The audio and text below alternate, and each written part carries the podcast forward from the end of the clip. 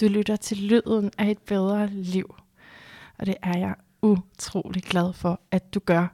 Jeg har en helt særlig gæst med mig i dag, som jeg altså må sige velkommen tilbage til, nemlig dig, Jørgen Svendstrup. Hvor er det dejligt at være særlig. Jamen, Det er, det er et godt sted at starte. det er du. Ja, Det kan, og det kan jeg jo se, fordi jeg har dit horoskop her. Ikke? ja så okay. der er jo beviser for det. Mm.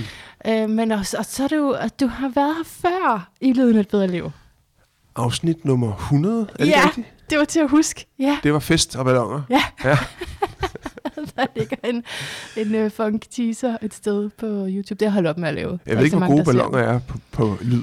Altså, Nej, det, det kom ikke rigtig med på selve mm. lydoptagelsen. Nej. Mm. Så, øh, men jeg er virkelig taknemmelig for, at du har mod på at møde mig igen. Jamen, det er spændende. Så kan det være, at det ikke gik lige så dårligt, som jeg selv følte dengang. Men altså, det er jo det, der nogle gange sker, at vi ikke selv ved, hvordan det egentlig går. Ja, Fordi vores indre stemme kan fortælle os alt muligt, men det er ikke sikkert, det er virkeligt. nej. Og det er jo sådan noget, du arbejder rigtig meget med øh, mental træning. Ja, Og du, så du afholder både øh, mental træner uddannelse og coachuddannelse. Ja. Øhm, ja, jeg har dit, du er... Jeg, jeg har tænkt på, at jeg bare kunne kalde dig nøglen til din hjerne. Okay. Altså, så, Jørgen, han er nøglen det er simpelthen, jeg er nøglen. Men jeg har skrevet master coach, træner, mental træner samt partner i Empower Mind. Ja, det er rigtigt. Mm. Så det handler også sådan noget med, når man kommer til at ruminere og tænke over, hvad der er sket. Og sådan, i det hele taget alt med, med sindet. Alt det, vi gør og tænker og føler, som vi godt kunne tænke os skulle være anderledes. Okay. Jamen, jeg arbejder på en ting, kan jeg fortælle dig, med det samme med de her interview. Mhm. Mm-hmm. Det er at sætte farten ned. Ja, det kan jeg se. Er det rigtigt? Ja. Ej, det, det er jeg glad for. Ja. Fordi jeg plejer virkelig at spænde ud af, mm. Fordi jeg er begejstret, og jeg har så meget, jeg skal nå. Ja. Men øh, det er ikke særlig rart at høre på, har jeg fundet ud af. Nej, og, og jeg kender det selv, fordi det der med, når man bliver ivrig, Ja, ikke, så stiger øh, tempoet. ja, Ja. ja. Okay, så vi er enige Men lige nu at går vi- det rigtig godt med at Ja. holde den helt nede. Kan du godt vi- mærke Vi det? sænker den Ja. helt, ja. Mm-hmm. Jamen, det er det. Og stillhed, det, og det er egentlig ikke, fordi det trigger min anxiety at være stille. Det er bare, eller det når jeg slet ikke til, fordi jeg bare er 10 skridt foran Ja. hele tiden. Ja, så nu roligt. Tak fordi jeg må være med. Ja, det er jeg så glad for, at du vinder. Det var jo særligt, fordi jeg hørte dit afsnit. Du har også en podcast. I har en podcast, som hedder Nøglen til din hjerne. Mm. Om ADHD. Og jeg synes, du præsenterede noget meget spændende materiale der. Sådan en måde, jeg ikke lige havde tænkt om det før. Jeg har taget nogle noter. Okay, Men må ikke, at vi kan få dig til at sige noget af det samme igen? Jamen, det er jo ikke sikkert. Nej, nej, det var der der. så må vi se. Og jeg kan jo linke til den her, eller det vil jeg helt klart linke til den her, det her afsnit af Nøglen til din hjerne. Øhm, Så, så først så filosoferer I lige, eller du reflekterer lidt over, at der er regionale udsving på fremkomsten af ADHD, og mm. det er jo interessant, fordi Underligt, faktisk. det er underligt. Ja. Hvorfor? Altså, det er sådan nogle, det er nogle jeg, jeg tror, det er nogle gamle undersøgelser, jeg refererede til, hvor man sådan kortlagde region for region, hvor, hvor, hvordan forekomsten af ADHD øh, er, ikke som diagnose, som psykiatrisk diagnose. Ja. Og så viste det sig, at der var store forskelle mellem, for eksempel, ja, nu kan jeg, ikke, jeg tror, det er Nordjyllands region og Sønderjylland eller Storkøbenhavn. Mm. Og eftersom man jo mener, eller øhm, eftersom det er vist, at der er en, skal man sige, der er en, en genetisk årsag til, eller medvirkende årsag til ADHD, øh, som ikke nødvendigvis skal stå alene, men det kan vi jo eventuelt vende tilbage til, mm. så vil det jo være meget mærkeligt, hvis generne er anderledes i Nordjylland. Altså det vil simpelthen ikke være... Altså, så, så, øh, så Er det, det er jo ikke isoleret samme stammesamfund, hvor gener får lov til at udvikle sig, Nej, ligesom... ligesom på Galapagosøerne. selvom vi nok synes, at vi er meget forskellige. Ja. så, Ja. så ville det være vildt, at det inde i et land kunne være så forskelligt. Ja, altså det er ikke sådan med den her Nordenfjords, oppe i nord for Limfjorden. Ikke? Der er jo dog en bro Ja. ja, så, øh, og en tunnel. ja. så man har flyttet sig, og det kan ikke... Så, så det, du tænker, der i stedet for er sket, er, at der er nogle steder, hvor man har arbejdet mere med diagnosen øh, ADHD i... Øh, øh, ja, dem, der sidder og giver diagnoserne, og så er der flere, der får det. Ja, og, og det kan handle om flere ting. Det kan handle om, at øh, der er fokus på øh, lige præcis den problematik. Og sådan er det, hvis vi sætter fokus på noget, så vokser det. Ja. Ikke? Helt automatisk, uden virkeligheden i øvrigt sådan bliver blandet ind i det.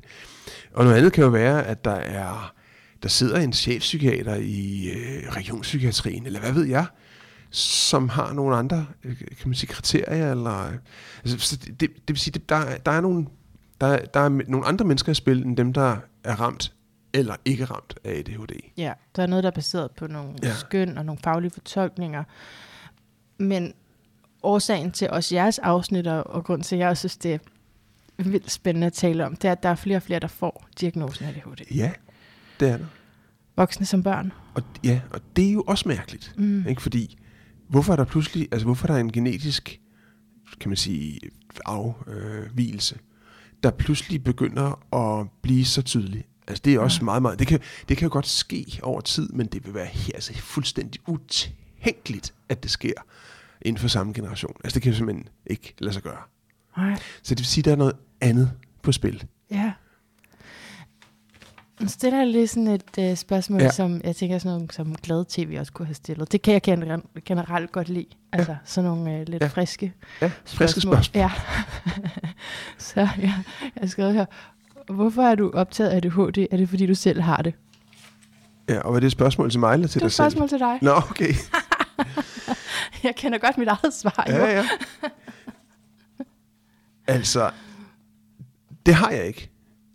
Og samtidig så tror jeg, at vi, vi alle sammen øh, på tidspunkter i livet vil kunne svare ja til nogle af de spørgsmål, der er på sådan en score, på sådan en ADHD-score, eller ADD-score.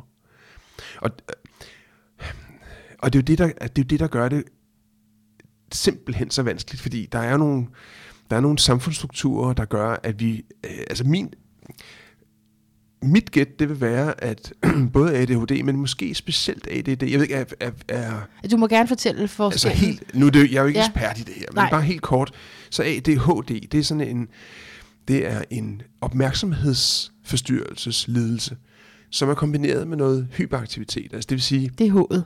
det er hovedet. Ja. Ikke? Så, så jeg har svært ved at fokusere og koncentrere mig, og jeg kan også have sådan, øh, være hyper. Øh, hvor ADD'et uden H, der Mm. mm. er det bare opmærksomhedsforstyrrelsen. Ja. uden nogen speciel hyperaktivitet. Mhm. Og, og specielt den sidste, tænker jeg, øhm, der, er, der har vi jo et samfund nu, hvor, at vi, hvor strukturer gør alt, hvad vi kan, for at vi skal miste opmærksomheden. Mm. Altså for at vi skal f- flytte opmærksomheden for det, vi har gang i. Vi har simpelthen bygget et helt, helt, helt digital verden, og en verden med åbne kontormiljøer. Altså, altså, vi har gjort alt det tænkelige for, at vi ikke kan fastholde vores opmærksomhed. Ja. Det vil sige, at vi alle sammen, i større eller mindre grad, vil komme til at lide af, hvis ikke vi gør det i forvejen, så vil vi komme til at lide af en, opmærk- en opmærksomhedsforstyrrelse. Mm. Og og jeg, jeg tror ligegyldigt, hvem vi taler med, så vil de kunne genkende, at de har svært ved at fokusere på ting i længere tid ad gangen, og bliver øh, revet ud af det, de har gang i, fordi de bliver forstyrret. Og når vi bliver forstyrret så meget hele tiden, om det er andre mennesker, eller digitalt, eller alarmer, eller påmindelser, eller you name it, så træner vi, så træner vi det, at øh, vi træner overfladetænkning.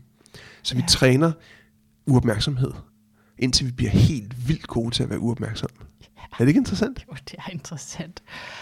Og noget, jeg også lige kommer til at tænke på, med forhold til, at fremkomsten er større ikke, af ADHD-diagnoser, det er øh, fremkomsten af ADHD-podcasts også. Altså, der er virkelig mange, som, ja. fordi jeg søgte lige på det, og der var sådan, altså virkelig mange, og, hvor de taler om forskellige ting, med sådan noget med, at øh, en ting med ADHD også er, at man, der er noget tøj, man bedre kan lide at have på end andet, og så man kan ikke lide noget, der sådan strammer, man har brug for at gå i noget løst, så bare sådan, øh, okay, er det så fordi, jeg har ADHD, eller hvad? Ja. var, var det også Ja. en del af det? Ja. Eller er det bare, fordi man Har lyst til noget andet tøj. har lyst til ikke at være totalt strammet op hele tiden? Og det, er jo, det synes jeg også er et godt eksempel, øh, eksempel på, man er det der med, at når vi så får fokus på det, ikke? Ja. Når, jo, jo mere det popper op, jo mere kan vi se os selv i det. Ja. Og det, det er jo ligegyldigt hvad. Og det, for eksempel, sjovt nok, øh, lidt, lidt ligesom horoskoper. Ikke? Mm. Ja, åh oh, nej. nu bevæger vi os ud. Og isen bliver tynd. Ja. Bare sådan et eksempel, mm. ikke? At, kender du det der med at se på et horoskop, også selvom det måske bare er de der syv linjer i familiejournalen, og så sige, ja. Og, og, det er jo, og det er jo fordi, at det, der står i det her horoskop, Mm. øh, taler, der er, et, der er et ord eller en Ja. linje, der taler til et eller andet i mig, i det øjeblik, jeg kan se mig selv i det. Så tænker jeg, nå, jamen, så er det jo, det er jo sådan, det er. Ja. Så vi leder jo efter noget, der bekræfter det, vi går rundt og bærer rundt på. Så leder vi rundt i vores omverden. Ja. Og så er det så fedt, når vi ser det, fordi så bliver vi bekræftet i, at vi har ret. Ja. Det der, det er lige mig. Ja. Ja. Og så er det derfor. Det forstår jeg. Så når jeg hører om et symptom på en eller anden lidelse, så tænker jeg, hvis jeg sådan er søgende, og jeg måske ikke har det helt godt, og er lidt udfordret med stress eller et eller andet, Ja. så tænker jeg, så er det det, jeg har. Ja, også fordi, at folk taler om det, ikke sådan, og herovre, der er vi en gruppe, som har ADHD, mm. og vi er altså på den her måde. Og så når man, når man har en nedtur, altså ja, så, så kan jeg hurtigt se det ske, øh, for, altså at man kommer til at identificere sig med nogen, som også ikke kan holde til, hvordan samfundet kører lige for tiden. Og hvis du så til med har været ved lægen, som har nævnt, at. Ja. det også er nogle ADHD-symptomer, som Ja. du måske skal udredes for, så endnu mere skærpes dit fokus imod det. Lige præcis. Ja, og, men, og så okay, hvor er så problemet i det her hen, Jørgen? Altså, der er jo mange problemer i Ja, det. ja. Fordi for det første, så taler vi jo om en sygeliggørelse, Ja. som på den ene side, og det her det er tvækket svært, og det, gør, det synes jeg gør det mega interessant. På den ene side, lad os nu sige, at du har gået rundt og været udfordret, og svært ved at fokusere, og synes, at der er det roder for dig i livet og sådan noget. Ja. Øh, og det tænker jeg, det er der helt vildt mange mennesker, der oplever på et eller andet tidspunkt i deres liv. Og så øh, går du til lægen, og så får du at vide, at du har ADHD. Så er det jo det fedeste. Eller jeg ved ikke, hvor fedt Ja. det er, men det, det er fedt på den måde, at det er en forklaring på, hvorfor ting er, som det er. Apropos det med horoskoperne, ikke? Så, Ja. Ah, Yes. derfor. Ja. Okay, der er Ja. lige, jeg har lige en byrde mindre, det var ikke bare mig. nu giver det mening. Mm. Ikke? Og det er jo det er jo enormt fedt, for det skaber tryghed. Det skaber en ro og en tryghed, og det er noget, vi som mennesker sætter ekstremt stor pris på. Det er, at verden er tryg og forudsigelig. Mm. Så så snart vi passer ned i noget, hvor vi ligesom, ah, mm. så er det næsten ligesom om, vi ryster på plads i den der firkantede kasse, og så er alt godt. Øh, bortset fra, det er det jo ikke, fordi, hvad nu hvis det ikke er sandt? Er det en falsk tryghed? Så? Er det, ja, men trygheden er jo sand nok. Mm-hmm. Men den, den anden side af det tvækket svært, tænker jeg, det er, at det jo også er stigmatiserende. Fordi i det øjeblik, at jeg har fået en diagnose, uanset om det er ADHD eller en hvilken som helst anden diagnose, så er der en overhængende risiko for, at der følger stigmata med. At jeg begynder at forklare, nå, men det er også fordi, nå, det er, det er også fordi, jeg har. Om sådan er jeg jo, fordi jeg har. Det vil sige, det bliver sådan en undskyldning. Ja. Og det gør jo, at jeg i virkeligheden bliver offer for en diagnose. Og når vi bliver ofre for noget, så mister vi øh, mobilitet, så mister vi evnen til, at det bliver anderledes. Ja. Så det vil sige, at jeg bliver i virkeligheden slave af noget, frem for at gøre noget ved det. Ja. Fordi man, du kan sidde her, nu vi sidder her i, øh, jeg ved ikke, snart et kvarter, Ah, det er meget godt mærket. og du er helt fokuseret og rolig og opmærksom. Er det ikke rigtigt? Jo. Det er sgu da underligt, ikke? Hvis det er sådan, du mener, at du har besluttet dig for, at du har ADHD. Ja, Ja, det har jeg heller ikke øh, sagt helt off- Nej, officielt. Nej, men du, det, du, Jeg du kunne- kom lige ud gennem sidebenene Jo, lidt jeg før. kunne godt høre ind under rigtig mange af de symptomer, der beskrives. Måske alle. Men øh, du, noget, du siger i den podcast der, som jo hedder, har vi alle ADHD? Mm. Ikke? I sig selv er det Ja. ja. sådan mm, titel. Nå, der siger du, at øh, et af symptomerne er, at man er bedre til at høre efter, når det interesserer en. Ja, Hvilket jeg også troede var et menneskeligt vilkår. Jamen, det er det, er det jo. ikke? Og det vil, Ja. sige, det vil sige, hvis jeg sidder og læser en kedelig bog, og ikke kan fokusere på bogen, tænker om det er også fordi, jeg har ADHD, så kan jeg jo ikke koncentrere mig. Der er sgu da ikke nogen, der kan koncentrere sig om en kedelig bog. Nej. Altså, det, er det er jo logik for burhøns. Kender du det der med at læse en, en bog, du skal læse? En skolebog måske, eller et eller andet. Og så, at der går fem linjer, så tænker du på noget andet, og så bliver du nødt til at læse de der fem linjer igen. Hele bogen, faktisk. Ja, ja. Fordi så tænker jeg, okay, det er jo de fem linjer, men jeg kan faktisk heller ikke huske de tre foregående Nej. kapitler. Så Og det her, det gælder, det gælder, det gælder, altså, det gælder stort set alle mennesker. Ja. Medmindre der er nogen, som har en, og det er jo nærmest også så en lidelse, evnen til at være hyperfokuseret, ligegyldigt hvad der sker. Det er ikke? bare en anden Det er diagnose. bare en anden diagnose. ja, Du er for god til at koncentrere dig. ja. Ja, for god til at tage alt andet væk. Det ville jo også være farligt, ikke? hvis der var en eller anden faresignal. Der er en grund til, der er faktisk en, en god grund til, at vi skal være opmærksomme, hvis der springer en bombe lige ved siden af. Ikke? Jo. Så er din kritik, at der bliver for mange ting proppet ned i den her diagnose, som for mange kan referere til i sig selv. Ja, og så, og, så, og så kan man sige, ud over denne her, den der tryghed, som er lidt ligesom at tisse i bukserne, tænker jeg, når, når vi fryser, så, vil, så, er den, så er ulempen, den kan være livslang. Altså, at jeg bliver slave af en, en, en såkaldt diagnose, som måske, måske ikke er sand. Og at jeg derfor øh, Ja. intet gør for at gøre noget ved det, mm. fordi der er noget at gøre noget ved. Der er noget at gøre. Ja, så det er jo egentlig ikke en kritik, altså på den måde, at den enkelte person, du må, altså, du må gerne, du har, vi har alle sammen også været ofre for noget, Selvfølgelig. sandsynligt, så, så du må gerne også have, have den fornemmelse, men det er mere fordi det spærrer for, at, at du kan forstå dig selv som det fulde menneske, du er, med det fulde potentiale, du har. Er det sådan noget? Ja, og så kan man sige, lad os nu et slag på tasken, lad os nu sige, at, og det her aner jeg overhovedet ikke af gode grunde, men lad os nu sige, at, at halvdelen af alle, alle officielle ADHD-diagnoser ikke er sande. Altså de er ikke, det skyldes ikke en genetisk fejl, som på et eller andet tidspunkt bliver aktiveret på grund af den virkelighed, vi er i. Det skal, det skal vi også lige nå omkring, hvorfor ja. Det bliver aktiveret. Ja. Men det skyldes bare, at jeg lever i en verden, hvor der er enormt meget ting, der forstyrrer mit opmærksomhed. Øhm, og, og i det øjeblik, jeg så får den her falske diagnose, så, er, så siger jeg, "Nå, men s- så behøver jeg ikke at forandre noget som helst. Jeg behøver ikke gøre noget. Så er mit, så er min, så er mit liv sådan set defineret. Så har jeg fået en overbevisning, en grundlæggende overbevisning om mig selv. Og den kommer til at styre min adfærd. Som er noget af det, du arbejder meget med, ikke? Og bevisning. Rigtig, rigtig, rigtig meget. Ja, ja. Fordi de der overbevisninger har, styre, har det med at styre vores liv. På, både på gode og, og mindre gode måder. Så jeg synes, det er interessant, at du, øh, at du kalder diagnosen for falsk, men trygheden kan være ægte nok. Den kan være ægte nok. ja, ja. ja. Og det er da fedt med lidt tryghed. ja. Ja, altså også en forklaringsmomentum over for andre, ikke også? Nå, jamen, det, var, det var det, jeg har haft hele tiden. Ja. Jeg synes jo, det er interessant at se på øh, horoskopet. Nu bruger jeg ordet i en anden forstand, du Ja. gjorde, du snakkede om, hvad der sådan er skrevet ud i et, Ja, ja, et det er, yes, det sikkert, gør, ja. sikkert mere dameblad end mandeblad. Og, øh, og jeg snakker om øh, det her jul, som jeg sidder og kigger på på dig. Mm. Øh, at se, hvilke tidspunkter, som også er det, vi skal ind på, hvorfor det bliver aktiveret på bestemte tidspunkter. Fordi øh, der er nogle faser af vores liv, som er fastlagt, som jeg kan sige, uden overhovedet at kigge på den, den enkelte person, som er sådan nogle, her der sker noget, og, og mange får nogle,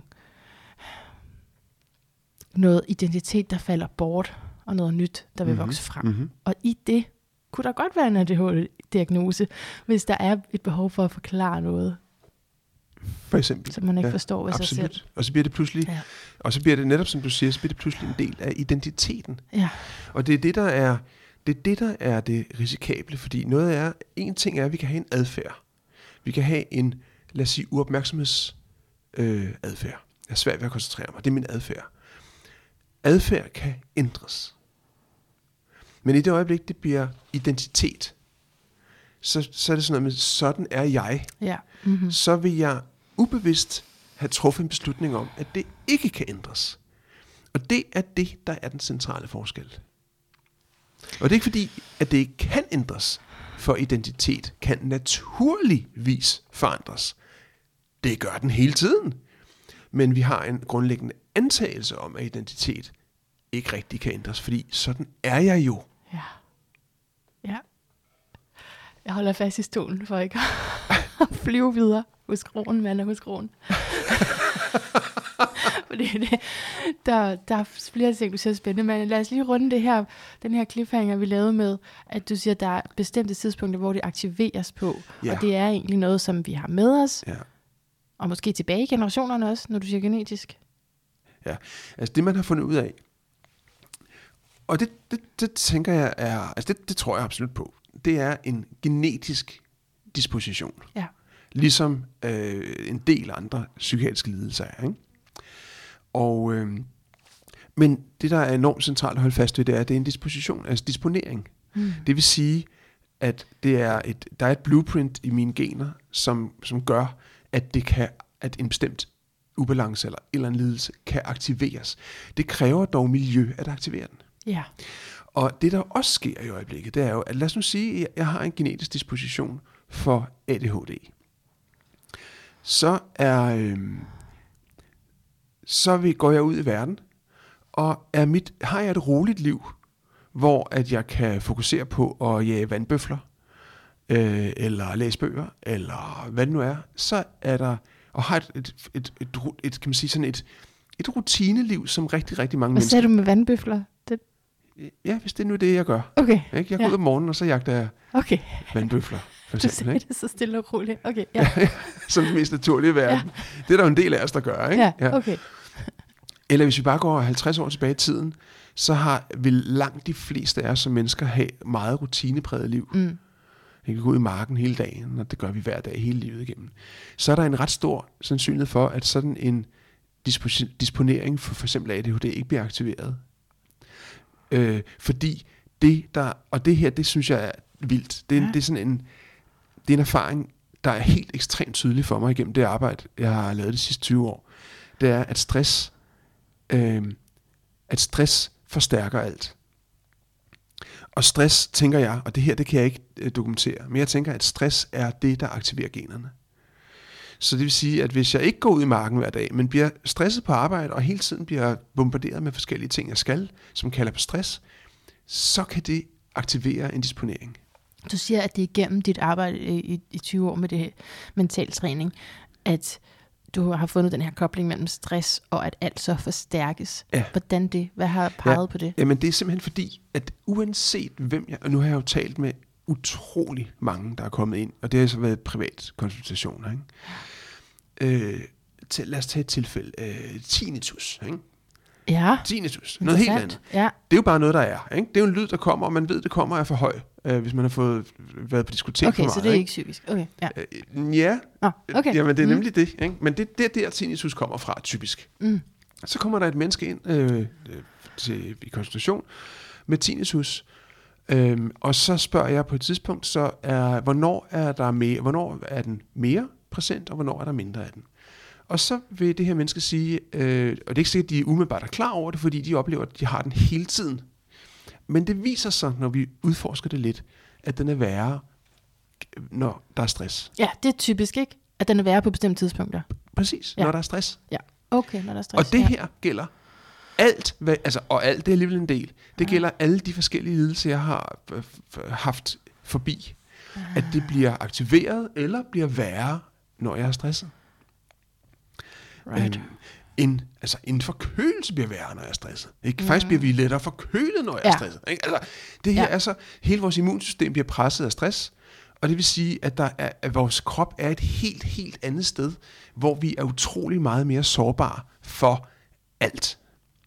Ja, ja og jeg sidder bare lige og, og toger ud i, hvor mange situationer det gør sig gældende. Ja. Jeg tænker også morrollen, ikke? Jo, Altså, Ja. langt dårligere mor, Jamen, når der ikke er nattesøvn, når man på andre måder er presset. Selvfølgelig. Ja. Mm, ja, klart. Og det vil sige, at når vi så har en virkelighed, hvor der er mange muligheder for at blive stresset mm. og overstimuleret, så tænker jeg, at alt, hvad der ligger af latent ADHD i gener, det bliver aktiveret. Klart. Og det kan også være med til at forklare den her stigning, der sker. Hvor i tidligere, for 50 år siden, der blev det sgu ikke aktiveret, fordi det er begrænset, hvor stresset jeg er, når jeg går og vogter for. Ja. Men, ja. Jeg beklager den flue. Jeg bliver distraheret, at der er en flue foran dit. Men du sidder helt stille, og fluen kører rundt om dit hoved. Ja, men den har sit eget. Det er mig, der så- bliver stresset. Han, Hold dig væk fra Jørgen. Han er min gæst. Dumme flue. Bor har vel også. Ja, jeg prøver at smadre den, men Ja. Den holder lige en dag mere, ikke? Det er sådan nogle døgn. En døgn, det er en døgnflue. Ja. Ja. Så må vi passe på den, mens den er her. Tænk, den kun har et døgn. Jeg gør godt med. Ja. Oh, ja, stress. Jamen, det, er- det vender det lige på hovedet, fordi mange gange så prøver vi at at sige, hvad ligger til grund for stress og depression, ikke? Men her der siger vi, at det er faktisk øh, stress, der udløser sådan noget som ADHD. Altså, Det, det, det er min, det er Ja. min antagelse, Ja. at, og det, Det jeg, kan ikke, jeg, kan ikke, øh, jeg kan ikke Det- dokumentere det. Og i hvert fald det, som du også taler meget om i podcasten, det tænker jeg, det må man da kunne dokumentere. Og nogen, der beskæftiger sig med det. Det burde, at vi det- har det fået burde meget mere gøre. information, Ja, og har, Ja, det jeg skal bruge fokus mange flere steder ja. nu. Ja, det er jo, altså det ved vi alle sammen. Ja. Og så er der et andet, øh, synes jeg også super, nu ved jeg ikke, om jeg foregriber begivenhedernes Nej. gang, men, uh, Kør. men der, der er også, der findes, øh, kan man sige, der også en, har været sådan en videnskabelig drøftelse i forhold til, men hvorfor er det, altså det er den mest forekommende diagnose blandt børn eller, eller unge i det hele taget. Og uanset om det så er sandt eller falsk ADHD, eller hvad vi nu kan kalde det, så er det, så er det jo øh, noget, vi, har, vi taler om som en lidelse. Altså, vi sidder lige nu og taler om det som en lidelse. Jo, du foregriber det. Jeg får, okay. Vil du lige have spørgsmålet? Ja, Fordi du siger nemlig i din podcast, at ADHD er adfærdstræk, der er uhensigtsmæssige, men ikke kun. Da det også flytter, det er også dem, der flytter vores virkelighed. Altså dem med ADHD er også dem, der flytter vores Ja. virkelighed, ja. fordi de tænker anderledes. Det er en opsummering af, men det er dine ord. ja, ja. Dine ord, Jørgen. Mm, det, må jeg jo så, det må jeg jo så stå på mål for. Ja. Altså, jeg tænker, at nogle af de mennesker, der har, der har flyttet mest i vores virkelighed, der har nået mest, opnået mest, skabt mest, øh, også kunstnere, der har skabt den vildeste kunst, øh, virksomhedsledere, der har skabt de vildeste resultater, ja. der er, jeg, der er en overrepræsentation af såkaldt ADHD, Lidelse. lidelse, Eller, eller hvad? eller geni-streger. Ja. Mm-hmm. Og, og det er jo fordi, der ligger, øh, kan man sige, nu, vi ser det som et problem, og det er jo et problem i den virkelighed, vi har lige nu, fordi at det forudsættes, at vi kan sidde i skolen hver dag på en stol og sidde stille, og så rykker vi ind på et kontor, og så sidder vi på kontoret og sidder stille resten af livet. Det vil sige, det er alt det, som den, der er ramt af ADHD på den ene eller den anden måde, ikke nødvendigvis er verdensmester i. Og det er så svært at skulle sidde der helt, altså. Det er faktisk, jeg kan godt gøre det, Mhm. mm. ikke? På mit arbejde, jeg kan, jeg kan godt sidde der hele dagen. Men, øh, men jeg, jeg har det jo forfærdeligt i slutningen af dagen, Ja. ja. nu når det sker. Og det kan, grunden til, at det kan ske, det er, fordi der er faktisk ret meget sådan addictive arbejde. Der er meget sådan, du skal klikke der, du skal gøre Ja. ja. det, du skal gøre det. Så Ja. du kan godt, faktisk godt gå i flow med det. Ja, yes. Ja. Men bagefter Ja. ja. så helt færdig. ja. Så jeg er nødt til at komme op på stå. Jeg er nødt Ja. ja. til lige at strække mig. Jeg er nødt Ja. ja. til at, at gøre noget. Og gøre noget. Ja. Ja. ja. Få nogle skift ind. Og, der, og der, der er den, kan man sige, den tænkning, vi taler om nu, den, den, det er sådan en, kan man sige, en teori, en øh, oprindelsesteori, som, som taler om, at, at mennesker, altså der er brug for forskellige typer mennesker i et, øh, altså ligesom der er brug for forskellige myrer i en myretue. Ikke? Der er nogen, der skal være, der er nogen, der skal være meget modige, og så snart, at øh, regnen holder op, så skal de kæmpe sig ud af myretuen, og så skal de styrte rundt. Og så er der nogen, der helst skal blive derinde og, og passe på myretuen og, og sørge for, at den er pæn indvendig. Og, altså, der, der er jo nogle helt, altså der er helt, der er, og der tænker der er grundlæggende er, er sådan to typologier. Der er de lidt mere tilbageholdende, forsigtige, og så er der de fremstormende, risikovillige. Og det er meget rart, når man bare kan nøjes med to. Ja, ikke? Det, det gør lige- forenkler det Ja. lidt. Og så er der alle de andre. Ja. Ja. Hvis vi tager sådan to Ja, grundtræk, ja. så, øh, så apropos de faser, du talte om før, man, så er det også noget, der vi, vi ser ske i livet, ikke? at unge mennesker, specielt unge mænd, på grund af, på grund af højt testosteronindhold øh, i deres hjerner, har en høj grad af risikovillighed der i sådan 18-25 år. Ja, Og det er utroligt, de overlever, fordi de er fucking crazy. overmod. Ikke? ja. Men det er jo dem, der har, det er jo dem, der har taget afsted fra landsbyerne for en halv million år siden, ja. For at se, hvad der var ude på den anden side af savannen, slået sig ned nye steder. Det kræver jo risikovillighed og vågemod at gøre noget, der er så livsfarligt, og nogen er døde af det. Men der har været nok. Altså, jeg var heller ikke blevet mor så tidligt, hvis ikke at det var så tidligt. Altså, hvis ikke jeg var så ung, Nej, forstår du? Ja. Hvis jeg kunne se konsekvenserne, hvis jeg havde Præcis. haft den hjerne, jeg har nu. Ja. Så, Fordi- så der, der, der er ting, man gør, når man er ung, fordi man ikke forstår konsekvenserne. simpelthen. Ja. Ikke? Og det er jo, det taler vi om som et problem, men det er jo grundlæggende nok det, der har gjort, at vi har overlevet som mennesker. Mm. det er, at der er nogen, som har tur gå foran og ændre verden. Mm. Ikke? Ellers har vi jo ikke flyttet os og udviklet os. Og der, den, der kan man sige, så går den her teori på, at de, der har kan man sige, den her genetiske disponering, at det faktisk er et hensigtsmæssigt gen, ellers ville det være blevet fjernet. Altså ellers ville Darwin have fjernet det gen. Jeg synes, vi skal lige hvile ved det her. Okay, så der er et genetisk gen. Det var ikke lige det, du sagde. Prøv lige at sige det igen. Der er, der er simpelthen en genetisk disponering. En, ikke? en genetisk disponering, ja. som er positiv, som har gjort, at vi kunne overleve. Ja, Og i podcasten kalder du det, at det, at vi er, det er evolutionært betinget, ja, den her ja. muligvis en superkraft. En superkraft, fordi normalt hvis vil dårlige gener, de vil blive bortsorteret over tid.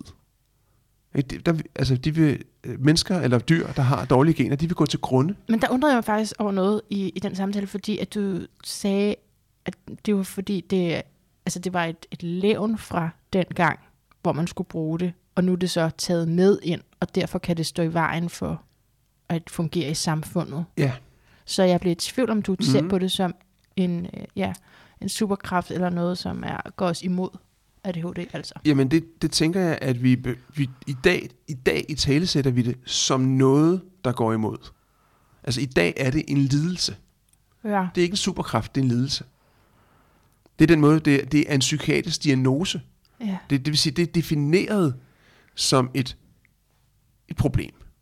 Selvom at det er ret normalt, som vi også har talt om. Ja, selvom det er ret normalt. mange, der har det. Men, men det bliver ikke talt om det som en superkraft. Nej. Og, og det tænker jeg, at det er fordi, vi har, en, vi har en, en virkelighed, vi har nogle strukturer, der gør, at den superkraft bliver til mere, øh, kan man sige, altså skaber flere problemer, end den gavner. Hvor at tidligere, der ville det være en fordel. Det kan godt være, at jeg døde af det, men til gengæld så flyttede jeg verden og fik stammen til at overleve. Er det en fordel, eller er det ikke en fordel? Jamen alting, Nu. jamen, alting I 2022? Jamen, det kan jo være en fordel. Det, selvfølgelig kan det være en Okay. fordel. Og jeg er sikker på, at ADHD ramte, de der, lad os kalde dem sande, ikke de, ikke de falske, men de sande Aha. ADHD ramte, ikke? dem der har den her genetiske disponering, der er blevet aktiveret. Aha. Jeg er sten sikker på, at de vil kunne se tilbage på masser af situationer i deres liv, hvor det har været en fordel. Ja. evnen til at øh, male det vildeste maleri, for eksempel. Eller, øh, eller i den der hyperaktivitet, at få ting, få så sindssygt meget gjort lige pludselig. Eller altså, at øh, sk- skabe vilde resultater, fordi det bare aldrig det stopper aldrig. Det kører bare derud af. Altså, og der, det, det tænker jeg, at alle vil kunne se på tidspunkter, situationer i livet, hvor det faktisk har været en superkraft. Jeg bliver lige nysgerrig på Mm. at spørge dig, om du tænker sådan her om alle psykiske lidelser. at det er noget, vi er oprindeligt har, fordi det har været godt for os. I hvert fald, at man også kan en masse kunstnerisk, og man kan en masse, som andre ikke kan, men Mm. så er man så bare også hæmmet på nogle områder. Altså er det noget, der gælder for alle psykiske lidelser, eller har du sådan det specifikt ADHD, du ser det med? Der er flere, altså, det her er jeg jo ikke ekspert i. Altså, jeg er jo ikke et ekspert i psykiatriske lidelser. Uh, men, jeg, men jeg tænker, at der i forskellige psykiatriske lidelser er, er indhold, som også gavner. Altså for eksempel Aha. uh, maniodepressiv, Ja. øhm, som jo er en helt anden lidelse. Ikke? Altså der vil, øh, kan man sige, i, i maniske perioder, kan der produceres stor kunst, poesi, alt muligt. Men fordi hvis du siger det, så er det jo også et bevis for, at diagnosen er ægte nok. Øh, ja. Ja, ja. Så der er en lidelse. Der- og et potentiale. Ja. Og der er en lidelse og en potentiale, bortset fra alle de, som bliver diagnostiseret, som ikke har den genetiske disponering, men som har fået, som kan man sige, kulturel ADHD. Okay. Fordi at vi bare lever i en virkelighed, hvor vi træner det at være uopmærksomme. Okay, så der er en skillen der. Ja. Den hører jeg først rigtigt nu. Forstår den først rigtigt nu. Altså det der, og nu kalder jeg det sand og falsk ADHD, Ja. og det er sådan lidt øh, polemisk. Men, har, men har jeg den genetiske disponering, eller Hvordan? har jeg den ikke? Kan man finde ud af det? Ja, det, det tænker jeg faktisk, man kan. Men jeg tror, man kan gå ind og lave sådan en gensekventering, og så kan man se, om man har den der genetiske disponering for ADHD. Interessant. Nu, Jan, du siger, har sagt flere gange, at du ikke er ekspert i psykiatrisk lidelse, og det er jo godt at lave den disclaimer. Men er vi enige om, at du i hvert fald er ekspert i sindet? Ja, det- jeg, Eller mentalitet? Hvad? ja, men det er svært at blive ekspert i sindet, for det er vildt. Ja. Altså sindet er vildt. Ja. Hver gang, at vi tror, vi ved, hvad det er, vi gør som mennesker, så bliver vi overrasket over, at vi gør noget andet. Okay. Altså, så hvis jeg, øh, hvis jeg er noget, så er jeg ekspert i at være ydmyg omkring sindet. Ja, at, at, at undersøge det. For, du forsker i Ja, og udforske det, ja. Mm, Og, okay. og det er klart, så danner der sig igennem med erfaring med nogle, nogle mønstre og nogle ting. Ikke? Og det, er Det er det, det, jeg mener. Det er ikke Ja. helt uden øh, belæg, at du sidder og, og siger de her ting. Nej, der er, en del, der er en, en del af det, vi har talt om i dag, som faktisk er, hvor, som er videnskabeligt funderet. Ikke? Men, Mm. men det der med, hvorvidt, hvorvidt det engang har været en fordel for os som mennesker, og det er derfor, den Ja. genetiske disponering, den Ja. har fortsat. Det ved man bare, det ved man ikke. Okay, Men det er en antagelse, at det kunne være sådan. ja. Fordi når der er så relativt mange, som kan man sige, hvor det kommer til udtryk, så kunne det blandt andet skyldes, at det faktisk er et gen, der ikke er blevet luet ud. Jamen, det er det, jeg mener. Så lyder det også som om, at det helst skulle være lyd ud. Men der er ting, vi kan bruge det til i dag også. Ja, men spørgsmålet er, om udfordringerne er større end gevinsten. Men hvorfor er ulemperne der så? Det er fordi, at vi har nogle samfundsnormer, Et, som er for rigide. et, eller hvad? simpelthen, ja, Mm. hvor der ikke er plads Mm. til bare at fyre den af og gå ud og... Altså, jo, du kan da godt pakke en kuffert og så rejse til et andet land nu og fyre den af og gøre et eller andet, ikke? Men det, men det er... Det er sådan noget typisk, vi gør, når vi er unge. Ikke? Altså, Igen, når vi er unge og overmodige, og ikke rigtig ja. tænker på konsekvenserne. Men, men vi- lever i exceptionelt faste strukturer. Og vi lever i så faste strukturer, så vi øh, måske ikke engang rigtig overvejer, hvor meget af det, vi gør i morgen, som er en kopi af det, vi gjorde i går. Og det gælder selv de af os, der oplever, at vi har et foranderligt liv derude, hvor vi udvikler os. Vi har stadigvæk, altså vi er exceptionelt vanemæssige og styret af de her, øh, kan man sige, strukturer, vi lever i. Og um, det er man også med ADHD, eller det er man ikke med ADHD? Jamen, du bliver jo tvunget ind i kassen, Du bliver tvunget ind i det, og så er det svært ved at være i det. ved mindre du så gør noget andet. Ja. Aha. ja, fordi det er jo ikke kun, at man har lyst til at rejse ud og, Nej, og gøre nej, nej, vildt. Vel? nej. Men fordi, fordi når jeg hører om det, så er det jo sådan alle mulige små ting, som også, altså Ja. for eksempel det der med, hvad for noget tøj man har på. Ja, Og så tænker jeg godt nok, det er ærgerligt, der skal en diagnose til, hvis det også, præcis. hvis det også er det. Og derfor er det, synes jeg også, det er interessant at tale om, hvad det er, vi kan gøre, altså hvad vi kan gøre, hvis vi slipper stigmatiseringen. Fordi der, der er, selvfølgelig er der noget at gøre. Også selvom det er en, en, en, kan man sige, en genetisk disponeret lidelse, der er blevet aktiveret. Der er noget for samfundet at gøre. Der er noget for den enkelte at gøre. Okay. Kan vi have det som cliffhanger? Ja, det kan vi godt. Fordi en ting mere, jeg kommer til at tænke på, som jeg har hørt som kendetegn, og vi kunne selvfølgelig også øh, finde symptomerne på ADHD sådan outlinet, ikke? Men det er jo interessant, at det breder sig, at der er flere og flere ting, som også hører ind under her. Så det er nogle af de Ja. ting, jeg taler om. Mm. Og for eksempel, at, at folk med ADHD er mere empatiske. Og jeg tænker, det kommer af den her forøgede sensitivitet, som jeg i høj grad også kender. Så forøget sensitivitet gør det, at du er mere empatisk, men du er også mere øh, besværlig have med, når der er fest. Altså, så vil du bare gerne hjem, fordi det, du bliver overvældet. Mm. Ge- Er det noget, du genkender som et øh, kendetegn? Eller har jeg... Altså, det er jo fra en podcast. Ja, Ja, fra en ja. ADHD-podcast. Altså, jeg tror, og nu, nu tror jeg, jeg tror, at vi skal passe på med at hælde enormt mange forskellige træk og øh, adfærd ned. Altså, nu har jeg, nu har jeg en diagnose. Nå, så er det også derfor, jeg gør det. Nå, så er det også derfor, jeg bliver træt til fester. Nå, så er det også Ja. derfor, jeg gerne vil øh, skifte tøj hver dag. Nå, så er det også derfor, Mm. at vi begynder, når vi først har, det er jo rart at forklare. Ikke? Ja. Der er vi tilbage med ønsket om at forklare noget, der giver mening. Hvis vi ser på det, og så vidt jeg husker, hvis vi ser på, hvad der kendetegner ADHD, så er det et opmærksomhedsforstyrrelse. Jeg er svært ved at fokusere og koncentrere. To, øh, jeg er hy- hyperaktiv i perioder. Mm. Og tre, hy- jeg er i perioder eller hele tiden. Og tre, jeg er impulsiv. That's it. Så spørgsmålet er, betyder det, at der godt kan være andre forskellige små, øh, kan man sige, øh, adfærd i forskellige situationer, der også hører med i den pakke?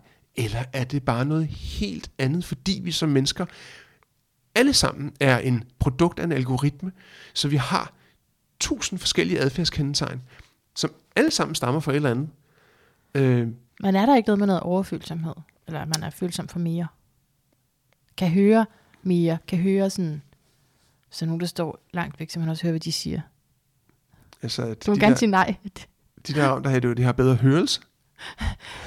De har svært ved at lukke af for indtryk, og derfor så kan de høre, fornemme ja. alle indtrykkene. Jamen, det, men det, det er muligt, at den der, kan man sige, at den der sensitivitets, eller den der opmærksomhed, manglende opmærksomhedspakke, gør, at jeg, jeg hører alt muligt andet. Ikke? Ja, Det, det, det er jo ja. det, der bryder min øh, Koncentration. koncentration. Men bare ud for de tre, du sagde der, der sidder jeg jo også og føler, jamen, så har jeg det jo så. Fordi har jeg svært ved at fokusere? Ja. Har jeg, er jeg impulsiv? Ja. Hvad var den? Jeg kan ikke engang se. Det er også fordi, jeg er ADHD. Jeg kan ikke huske nummer to. Hyperaktiv. Det kan jeg da helt klart være. Ja. Hvornår er du det modsatte? Hvornår er du fokuseret og rolig og koncentreret? Ja. Ja, det kan jeg jo også finde. Ja. Ja, det er jo ærgerligt. Men, men hvis der stod to diagnoser over for mig, ikke? Ja. hvad er du mest? Så var jeg nok mere. Ja. Du har også brugt tid på at træne den Det er jo det, vi har. mest. Det er Så det. Så det, er jo, så det, du siger, det giver jo simpelthen så god mening, altså. At det er det, der er sket for os alle sammen, bare siden man fik den der mobil i hånden. Ja. Så er det bare eksploderet med... Ja. Så går vi i gang med at træne. Attention Deficit Disorder. Ja. Ja, du skal holde styr på flere ting. Simpelthen. Bare det. Alle de der er medier. vildt god til at være ufokuseret. Og nu er der en, der skriver. Og jeg, for eksempel her til morgen, der, jeg tænkte, jeg var, jeg var så bange for, at du skulle skrive, at du ikke kom, Jørgen. Så jeg har jo virkelig øje med min telefon. Kom alle mulige andre sms'er, irriterende, ligegyldigt. Men jeg var ja. Så nogle gange er man jo også fokuseret på noget, som ikke bliver til noget. Ja. og, det, og det kan vi jo. Altså vi kunne, nu, uden at jeg skal blande mig i, hvad, hvad det handler om, så kan vi kalde det bekymring. Ikke? Ja.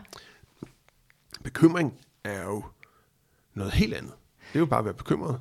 Så det ene er bekymret. Det andet er, jeg har noget teknologi, der gør, at der når som helst kunne komme et afbud. Ja. Og det har jeg prøvet før, så det, Ja. Så, så det vil sige, når vi så har, når du nu så har sådan nogle erfaringer, Ja. så kan det kalde på en grundlæggende overbevisning om, åh oh nej, når det vedkommende ikke kom, så er det heller ikke sikkert, at det næste kommer. Det kalder på en frygt ja. eller en nervøsitet. Ja. Og så det er bare en anden overbevisning. Dem, er der jo, dem har vi jo i tusindvis af, som styrer adfærd. mm, Som ikke nødvendigvis på nogen som helst måde behøver at have noget at gøre med noget andet, end at jeg, blevet, jeg har fået nogle erfaringer, og så har jeg ubevidst dannet en overbevisning om, hvordan virkeligheden hænger sammen. men Det er dog ikke blevet en diagnose endnu. Nej, men forstår du det, at der er teknologien til, at der kan komme noget hele tiden? Ja. Nu er det bare et eksempel. Men, men hele tiden kan jeg jo lige få ham der, der siger, øh, kan du lige gøre det? Øh, kan du, altså, Ja. ja, så, så, hvor, der skal, hvor jeg skal reagere. Ja. Så jeg, jeg synes, det, altså, det er jo en svær verden at leve i, bare at slukke sin telefon en dag. Det er da et skide godt råd, ikke? Når du ikke mærker konsekvenserne af det. Ja. Men hvis du er i den her verden, og du har aftaler, så er du nødt til at have den her telefon tændt, fordi hvad Ja. nu, hvis der er ændringer? Og det er jo et godt eksempel på strukturer, som understøtter, at vi bliver mere og mere uopmærksomme, og defokuserede og Nemlig. ukoncentrerede. Nemlig, ja. Tænk på, mange, der sidder og arbejder på storrumskontorer, som man fandt ud af for 20 år siden, var det eneste fede. Så man lavede alle små kontorer om til storrumskontorer. Og det vil sige, at, øh, at der sidder i, altså vi, vi taler milliarder af mennesker, ja. som sidder i storrumskontorer, med, hvor det bimle, bamler hele dagen. Der kommer mennesker gående forbi, der kommer beskeder, telefonen ringer, der popper noget op på min skærm. Jamen for fanden, det er sgu da ikke så sært, at vi træner og miste koncentrationen. og jeg troede, det skulle aldrig ske for mig. Jeg skulle, det skulle helt sikkert ikke, men jeg vidste, altså, det er jo bare ikke en mulighed, du har Det- som du medarbejder, du her. selv kan vælge. Men du bliver her i dit Ja. studie. Ja, pakker mig ind herhjemme. Så, så Ja. ja. jeg, det gør jeg også. Og det man jo så gør for at løse det, når der er for meget uro til, Mm. at du kan koncentrere dig om, at, at, så du ikke skriver den sætning, de andre siger, men du faktisk skriver den sætning, du skulle skrive på computeren, det er jo, at du har lyd i ørerne. Ja. Så det er jo støj for at udelukke støj. Støj. Så, så det er jo ikke Ja. nødvendigvis godt. Nej, men det kan blive en nødvendighed, Ja. ikke? Ja. Det er jo, er jo helt absurd. Og jeg mener, og det vil jo også sige, at vi som individer er udsat for et, et exceptionelt pres, som, altså mental pres, som vi aldrig nogensinde før har været. Og øh, Darwin skal nok klare ærterne. Fordi om, om 100 generationer, så har vi, så, er der, så er alle, alle dem, der ikke kan tåle det her, de er gået til grunden. Altså, det bliver bare simpelthen sti- stille og roligt, så bliver de luet ud. Ikke? Sådan har det altid været. Aha. Men lige nu er det her sket på én generation. Så alle dem, der ikke kan klare informations... Ja, de bliver stressede Ja. og bliver depressive og får angst og begår selvmord og når ikke at få børn og skal ikke sætte børn i... Altså, så Darwin skal nok klare det. Okay, okay, okay. Om tusind år, så er problemet løst, så er det, men så har Darwin et nyt problem, kan man sige. Ikke? Så er der nogle andre ting, der skal... Men så, så mennesker skal nok klare det. Det er bare ikke os alle sammen, der klarer det. Nej. Og så synes jeg, at vi lige om lidt skal vende tilbage til det, som du var ved at gå ind i før, nemlig, hvordan klarer vi det så, mens vi er her, hvad for nogle løsninger er der, ikke? Det, Jo. ja, så vi ikke. Men, men først så kunne jeg godt tænke mig at øh, spørge dig til noget. Jo, altså her foran dig, fordi jeg har ikke lige fået ryddet op efter den sidste, der har været. Øh, sidste gang øh, i Lyden af et bedre Mm. liv, der havde jeg besøg af Jesper Bertelsen. Er det en, du kender? Han har noget, der hedder Go Open Minded Nej. det, som der er med hans historie, det er, at han fik nogle diagnoser, som han ikke selv var enig mm. i. Og så har han gjort et stort stykke arbejde for at bevise, at han ikke har haft de her diagnoser. Og det er, prøv at, inden du siger mere, Ja. så er det jo mega fedt, for det er jo den anden mulighed. Enten bliver jeg slave af min diagnose, eller også så siger jeg, no way, Ja. og gør det modsatte. Ja. Det er der dog ikke så... F- altså, det er ikke det, der er det lette valg. Det er ikke nemt. Det er nemmere bare at acceptere. ja. Ja, nå, undskyld, jeg Jamen, for, simpelthen. nej, men jeg er glad for, at du siger det lige præcis. Det er jo det, han sad i.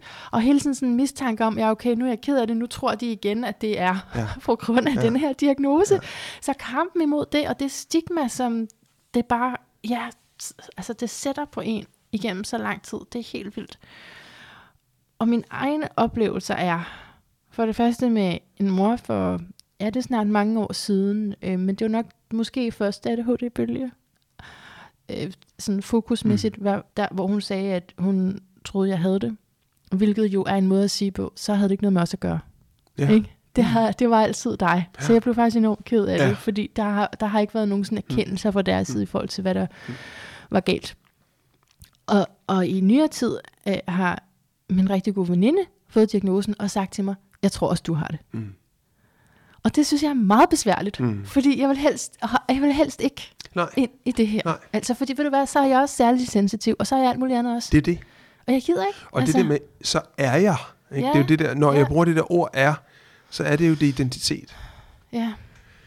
Så vil du være det, er jo i virkeligheden. Vil du, hvad vil du så være? Ej, men skulle næsten, jeg får, når du spørger, vil du være det? Ikke? Ligesom, der står der, jeg skal giftes. Vil Ja, du? ja. Tænk, hvis psykiateren stod der og sagde, Ja. vil du være det? Ja. Nej, tak. Jamen, det er jo et ægteskab.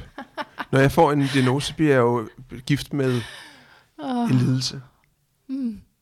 Men det gode, det gode øh, nyhed ved ægteskabet, det er, at man kan jo blive skilt, Ja, hvis ikke det fungerer. det er rigtig gode nyheder.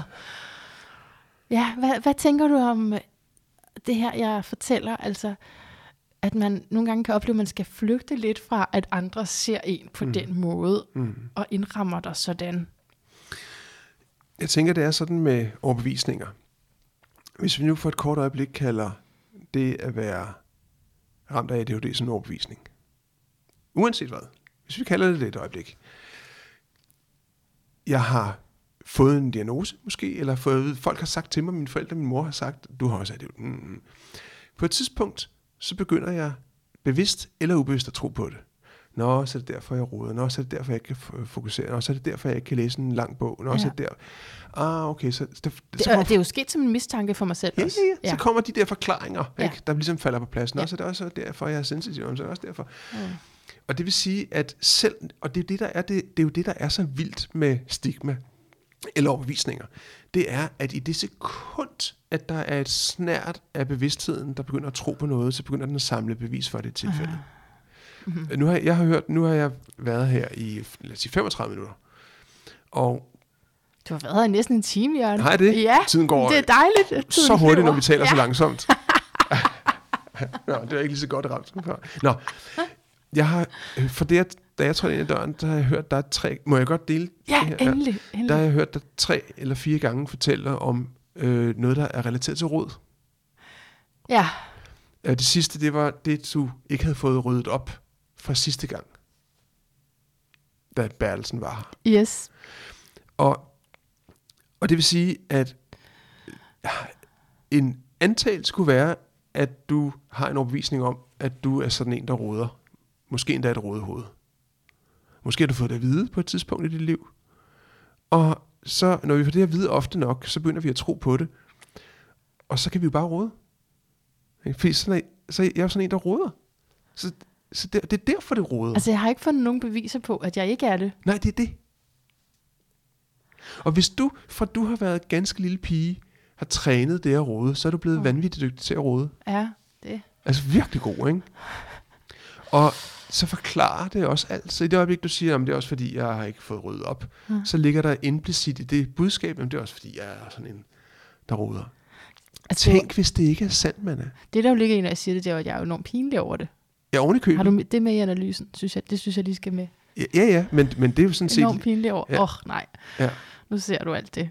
Og det er jo, det er jo et godt eksempel på, at vi, Mm. kan, vi kan fastholde en overbevisning, selvom den ikke er hensigtsmæssig for os. Mm. Mm-hmm. Lige så vel som når et barn i 3. klasse søger opmærksomhed og laver ballade for at få opmærksomhed, så opmærksomheden er negativ. Han bliver smidt ud af for døren hele tiden. Men han laver alligevel ballade for opmærksomheden af det, han vil have, uanset at der er en masse uheldige bivirkninger forbundet med den måde, han får balladen på, eller opmærksomheden på. Hvad er det så, jeg vil have ud af råd? Undskyld. Hvad er det så, jeg vil have ud af råd, når jeg Øh, bliver ved med at gøre det? Altså lige nu, der siger du, at du bliver pinligt, men det giver ja. Tryghed om, at verden er forudsigelig. Og så uh, kunne man antage, at der ligger en sekundær gevinst, uh, at jeg siger, jamen, det gør, det gør ikke noget. Og det er da fuldstændig ligegyldigt. Nå, ja, jeg pyt. Nej, jeg, altså jeg er reelt plaget af det. Ja. Fordi jeg, jeg tænker, at jeg, jeg kan godt sætte mig ind i, hvad folk må tænke og synes. Ja. Og øh, skal jeg vist kende her, der ligger alt muligt. Ja. Men jeg har bare accepteret, jeg kan ikke blive ved med at lave de her interview, hvis jeg skal rydde op hver uge. altså, så jeg er nødt til det. Ja, ja. Men så bliver det, men man kan sige, hvis, ikke, hvis vi bliver ved med at gøre det, vi gør, så får vi det samme resultat. Men der findes ikke nogen, der findes faktisk ikke nogen, den eneste lidelse, der findes, der gør, at man ikke kan rydde op, det er øh, en overbevisning om, at man er et rådehoved. Okay, det er lidelsen. Jamen, den har jeg. den har jeg. Okay. Ej. Er det ikke sjovt, der findes en anden lidelse? Det er de, der er ordensmennesker. Ja, så er det modsatte. Det er simpelthen, det, det, det, det vil være fuldstændig utrolig pinligt, hvis, ikke, hvis der var noget, der på nogen som helst måde lå en lille ja. Bit smule forkert. Hmm. Og så er der alt det, der er indimellem.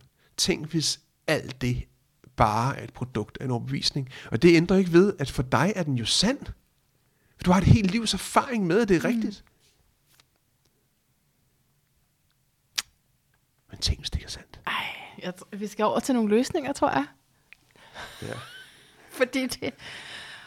Ej, altså, jamen Ja. du rammer jo virkelig ja. lige i maven. Det gør du på noget, som jeg aldrig nogensinde har kunne ændre. Og så er der jo sådan noget, jeg tror sidste gang, der talte vi om sukkerafhængighed. Det har jeg jo kunne ændre i perioder. ja. Men ikke råd. Hmm. Ever. Spændende. Mm. Nu må vi se næste gang, vi mødes. Ja. ja, hvad det så er der. Ja. Så du siger, der er noget at gøre. Lad os holde det til ADHD. Ikke? Ja. Så må jeg tage nogle, øh, noget mental træning ved dig i forhold til de andre ting. Der er noget at gøre, uanset om det er sandt eller falsk ADHD. Mm. Der er noget at gøre. Det ene, der er at gøre, det er at træne det modsatte. Indadrettet fokus. For eksempel. Og, og her, nu, nu er det klart, når det er mentaltræning, jeg arbejder med, så vil det jo være, en, så vil det jo være den måde, jeg vil foretrække, fordi de fleste oplever det nemt. Bortset fra, hvis jeg har svært ved at fokusere og koncentrere mig, så bare det at skulle... Mental, altså helt kort som mentaltræning, det er sådan noget, med, at man lægger sig ned et kvarter og hører man sådan et, et, et, et kan man sige, en lyd, et mentalt træningsprogram, øh, musik og ord, som bliver lagt ind i ørerne, som er en, det minder en form for meditation, kan man sige. Ikke? Men det er skruet sammen på en bestemt måde, så det virker mere effektivt end meditation. Fordi det får hjernens neurale forbindelser til at ændres. De bliver simpelthen forandret. Og, og, og når jeg er på en bestemt måde, tænker på en bestemt måde, føler på en bestemt måde, agerer på en bestemt måde, så fordi jeg har en masse koblinger af neurale forbindelser i hjernen, som er blevet koblet og er blevet styrket gennem mange, mange år. Så det, der er brug for, det er nye neurale forbindelser. Blandt andet nogle neurale forbindelser, der siger, jeg er et ordensmenneske. For at tage et helt andet eksempel. Ikke? Ja. Øhm, og i det her tilfælde, så hvis jeg har trænet det at være uopmærksom, så skal jeg træne det at være opmærksom. Og det har en metode til, sagde du, Ja, det kan, det kan mentaltræningen gøre. mentaltræning, Ja. hvor at, at det er sådan noget, man ligger sig ned. Yes. Det er jeg lige blevet nysgerrig på, fordi jeg prøvede faktisk at finde det på YouTube. Jeg tænkte, ja. I må da have et eller andet extract af det. Ja. Men der er slet ikke musik på, fordi der er der sådan nogle guidede ting, som I siger. Øhm, på YouTube? Du sidder sammen ved siden af hinanden, og så har I lukket øjnene, og så siger I sådan noget, og nu ser du dig selv. Og så, Ah, Du okay, gør det yes, så godt, det er du faktisk kan, en uh, podcast på YouTube. Det, Nå, det er nogle okay. podcast-afsnit på YouTube. okay, ja. Så det er, lavet, det er lavet live, så der er ikke underliggende musik. Men i det, du laver, vil der normalt være en Ja, musik. men det er ikke vigtigt, som, faktisk. Er det ikke vigtigt Nej, musik? det er ikke rigtig vigtigt. Jeg tænkte bare, om det var noget, som Jamen, gik det kan... nogle hjerne... Jamen det er det. Altså det hjælper. Okay. Så det er ikke nødvendigt, men Okay. det hjælper Okay. hjernen til at Okay. slappe af, når vi hører sådan noget pling-plong musik, der kører i baggrunden. Ikke? Sådan noget. Så, så det vil sige, at man får hjernen ned i sådan en tilstand af, en alfa-tilstand hedder det, hvor, hvor man er, har et, et lavere hjernebølgefrekvens. Og når hjernen er der, så er den utrolig hypermodtagelig over for de input, der kommer ind igennem ørerne. Så det vil sige, at man etablerer nye neurale forbindelser, mens man mentalt træner. Og det første, der sker, det er, at man i virkeligheden træner hjernen til at falde til ro. Fordi noget af det, der jo er kendetegnet ved den uopmærksomme hjerne, som hele tiden stikker af i alle mulige retninger, det er, at den ikke er rolig. Den er aktiv. Ikke? Jo, mm, jeg skal også, ej, mm, hvad sker der der? Mm, mm, mm. Altså, Jeg tænker på, om det er det i terapi, vi kalder uorganiseret. altså, er hjernen er uorganiseret? Eller? Ja, sådan nervesystemet måske. Jeg skal lige, jeg skal lige studere lidt mere, før Ja. jeg kan sige det. Men der er i hvert fald et meget gennemgående begreb med organisation og ikke uorganisation i systemet. Ja. Ligesom, ja. Nå, fortsæt. Undskyld. Altså, det, så man sige, den aktive hjerne, hvor vi Mm. kommer op i det der beta 2, mm. Hvor den, helt, den hele tiden er duk, duk, duk, duk, duk, i gang, som også kendetegner stress. Fordi uopmærksomhed er en form for stress. Altså hvis jeg hele tiden, så er det en, det er en altså hjernen er i en stresstilstand. Altså, jeg blev hyret til nogle stillinger, fordi jeg er god til det. Ja. Til hurtigt at gribe bolden. Yes. Kør afsted, Lige- skab resultater. Lige præcis. Det er jeg god til. Apropos superpower. Ja. Ja. Og, og det vil sige, her taler vi om noget, som er godt i visse situationer. Men hvis så, at vi går hjem og gør nøjagtigt det samme, altså hvis, fordi vi jo bliver, bliver trænet i det, så er det ikke nødvendigvis hensigtsmæssigt. Og, og det er derfor, vi har brug for at være et sted, hvor jeg kan vælge at gøre det, og jeg kan vælge at lade være med at gøre det. Mm.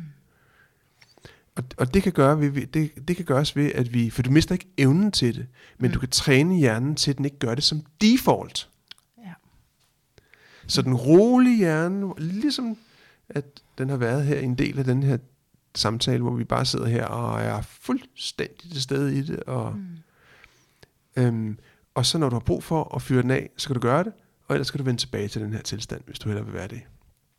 Det kan ske gennem mental træning. Så den fleksibilitet Ja, at træne det. at vi har et valg. Mm. Der er et valg. Ja. Mm. Og i øvrigt så overrider mentaltræningen også overbevisningen om, at sådan er jeg. Fordi pludselig begynder jeg at få nogle erfaringer om det modsatte. Og når jeg får erfaringer om, at jeg kan være sidde en hel aften og være fokuseret og læse en bog, eller sidde i et storrumskontor, og det er fuldstændig ligegyldigt, hvad der sker rundt omkring mig, så træffer jeg nogle, pludselig så får jeg nogle nye erfaringer, som gør, at jeg træffer nogle nye bevidste eller ubevidste beslutninger. Gud, jeg er jo, jeg er jo fokuseret. Sådan er jeg. Jeg er sådan fokuseret en. Og når jeg så begynder at få sådan en overbevisning, så begynder det at tiltrække mere adfærd af samme karakter. For den begynder at lede efter beviser på, at jeg er sådan fokuseret. Ej ja, det er jo det. Led efter beviser på det. Ja. Og det gør vi ubevidst til lede efter beviser på det, vi tror er Mm. sandt omkring os selv. Mm. Da jeg søgte på den her podcast, har vi alle ADHD, så kom der også en podcast fra en podcast afsnit frem, som hed Advarsel mod overdosis af Jørgen Svendstrup. Ja. Det ved jeg ikke, om vi har undgået i dag. Men, men og det var heller ikke intentionen. Det er Ja. et vigtigt afsnit. Ja, ja, fordi den handler om, at altså faktisk så kommer du med, med endnu sådan en rebelsk, vil jeg sige, statement, at øh, vi ikke behøver skyld længere. Ja. Øh, Jeg, jeg springer lidt for hurtigt Ja, ja. her, Ja, men, fint. men du må kunne følge mig, fordi du ved, hvad den her, det her Mhm. afsnit handler om. ja, det kan jeg ikke huske. Nej, men er det rigtigt? Okay, men det er fordi, uh, det er, grunden til, at der bliver stillet det spørgsmål, kan man få en overdosis af dig der, fordi lige det, du lige har, har sagt, før jeg brød ind, der, der er rigtig meget, vi selv kan gøre. Der er rigtig meget, vi selv kan tage ansvar for. Ja. Og så siger du, men altså, det er også, man kan, hvis man har hørt det lidt for meget, altså, der, det er en sandhed med modifikationer, tror jeg. Ja, det, ja på den, forstået på den måde, at der ligger et, der ligger en, når, når vi selv påtager os ansvaret for noget, og vi ikke lykkes med det, så vil det være en naturlig konklusion om, så er det fordi, jeg ikke er god nok. Og det vil sige, det er ikke, og så, og så få en fiaskofølelse. Og det er jo ikke hensigtsmæssigt at få en fiaskofølelse, fordi fiasko er faktisk ikke særlig hensigtsmæssigt for ja. os. Den bekræfter bare, at jeg ikke rigtig kan finde ud af det, noget som helst. Ja. Hvis, det så, hvis jeg så oven i udfordret på mit selvværd, så bliver det jo ikke bedre af det. Mm. Så det vil sige, og det er der, jeg tror, at den der kobling til skyld er, at med ansvar følger også muligheden for at, at påtage sig skylden, når noget ikke lykkedes. Når jeg så ikke kunne. Ja. Yeah. Og, og, der, og, øh, og det er risikabelt. Og det er faktisk også brugt som argument for det her med, at man skal, at ansvar er, det sgu, det er altså ikke godt, at man selv kan påtage sig ansvaret, for der følger skyld med, hvis ikke det lykkes. Ja. Og det kan jeg sagtens se, at det er et muligt udfald. Og derfor tror jeg, at, det, at jeg siger det der med, at skyld behøver vi ikke altså længere. Den har været smart en gang at have, fordi så gjorde vi noget andet. Men behøver vi egentlig i dag at føle skyld, hvis noget vi gør ikke lykkes? Kunne vi ikke bare, lære, kunne vi ikke bare lære af det? Altså, hvem har besluttet, at der skal føles skyld med? Ej, kan du ikke udrede den helt? Det kunne være så godt. Jamen, du kan bare bevare den, hvis du gerne vil. Men altså, hvem beslutter, om du vil have det eller ej? Altså, som jeg ser det, er jo noget, der sidder meget dybt i en psyke. Netop som du siger, at man har fået det at vide igen og igen, at man har fået et helt filosofisk, teoretisk grundlag, som siger, at det er sådan, det er. Vi har, det er dybt i vores kultur. Mm. Ikke? Vi er alle skyldnere for Gud. Ja. Altså det er hele vores, hele vores grundfilosofi, der er bygget på det. Men det er ud fra, at øh, det er ud fra en fejlkultur. Tænkning. Aha. Det er ud fra en tænkning om, at hvis jeg gør noget, der ikke virker, så har jeg begået en fejl. Og så kan jeg få skyldfølelse, hvis jeg har begået en fejl men en ud fra læringskultur, som mange jo indfører, men de ved måske ikke helt, hvad det egentlig indebærer at indføre læringskultur. Det er en tænkning om, når jeg gør noget, der ikke lykkes, så har jeg lært noget super, super vigtigt af det.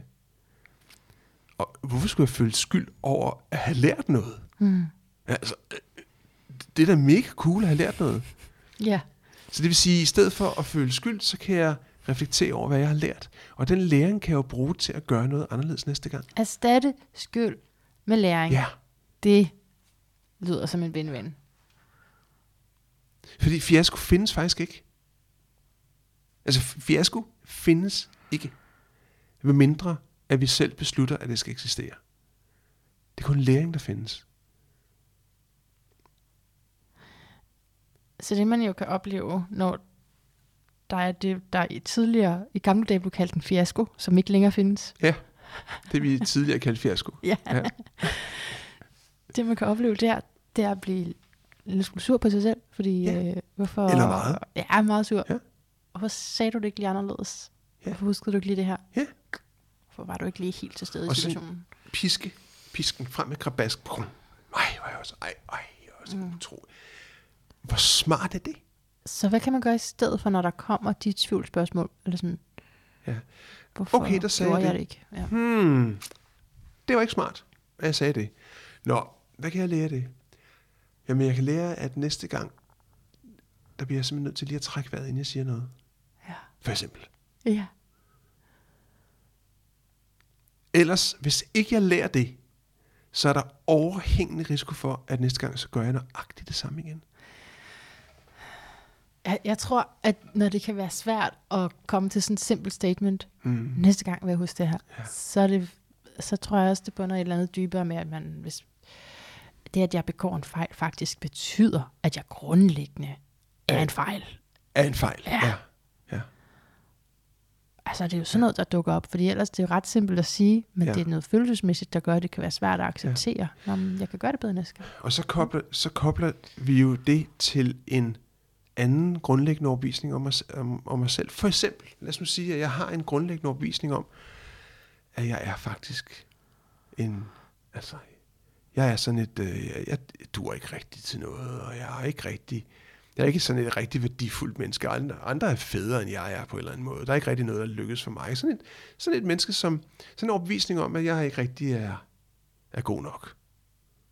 Lad os nu sige, at jeg har den grundantagelse. Så kan du blive komiker, for eksempel. Så kan jeg blive Eller få ADHD. Ja, og hver gang jeg har været på scenen, så basker jeg mig selv, fordi jeg ikke har været god nok. Ikke? Fordi, så vil jeg jo begynde, når jeg har den grundantagelse omkring mig selv, så vil jeg gå ud i verden og lede efter beviser på, at det er sandt. Mm. Og når jeg gør det, så finder jeg det. Hver gang jeg begår en fejl, Nå, men så er det også fordi.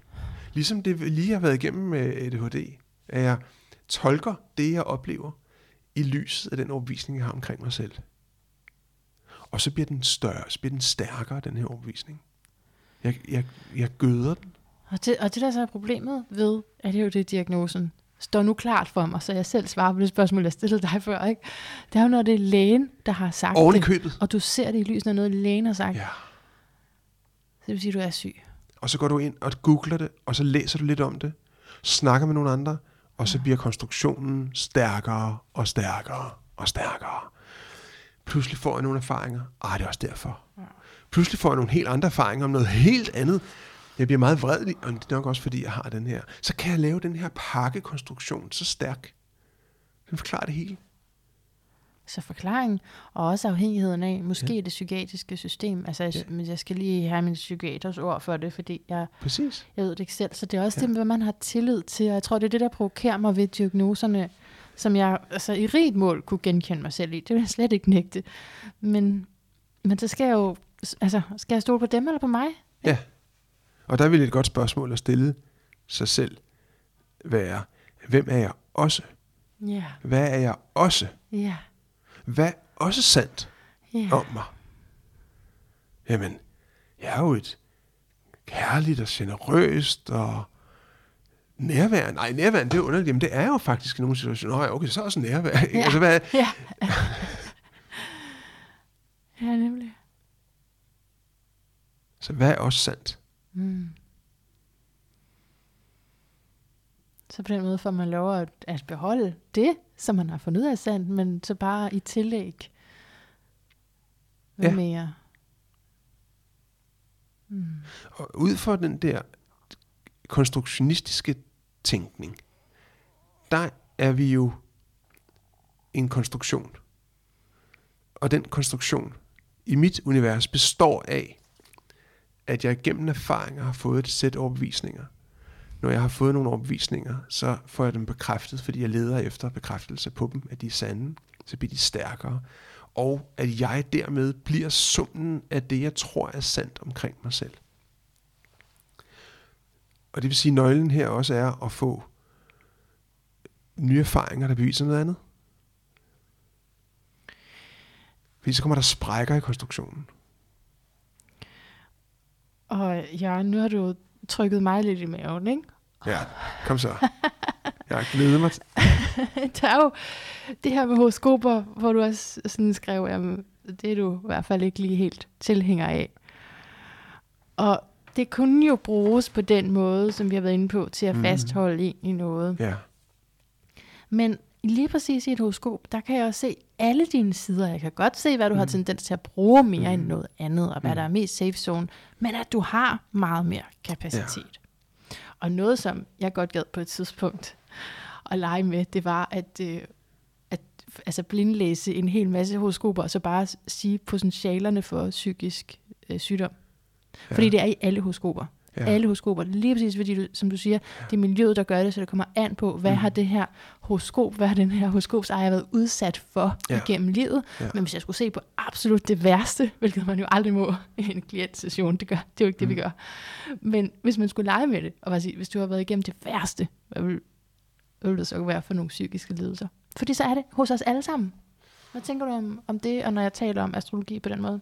Jamen, jeg, jeg tænker flere ting. For det første, så tænker jeg, at du har helt ret i, at vi alle sammen er alting. At vi alle sammen indeholder alle sider, har kim til al adfærd. Og at det, der gør, at vi bliver til en bestemt plante, det er den gødning, der er blevet tilført undervejs, og mængden af vand. Det jeg også tænker, det er, at lige så vel som jeg synes, det er uhensigtsmæssigt at læne sig tilbage i, en, i et gen, eller en genkombination, og sige, at det er derfor, jeg er, som jeg er.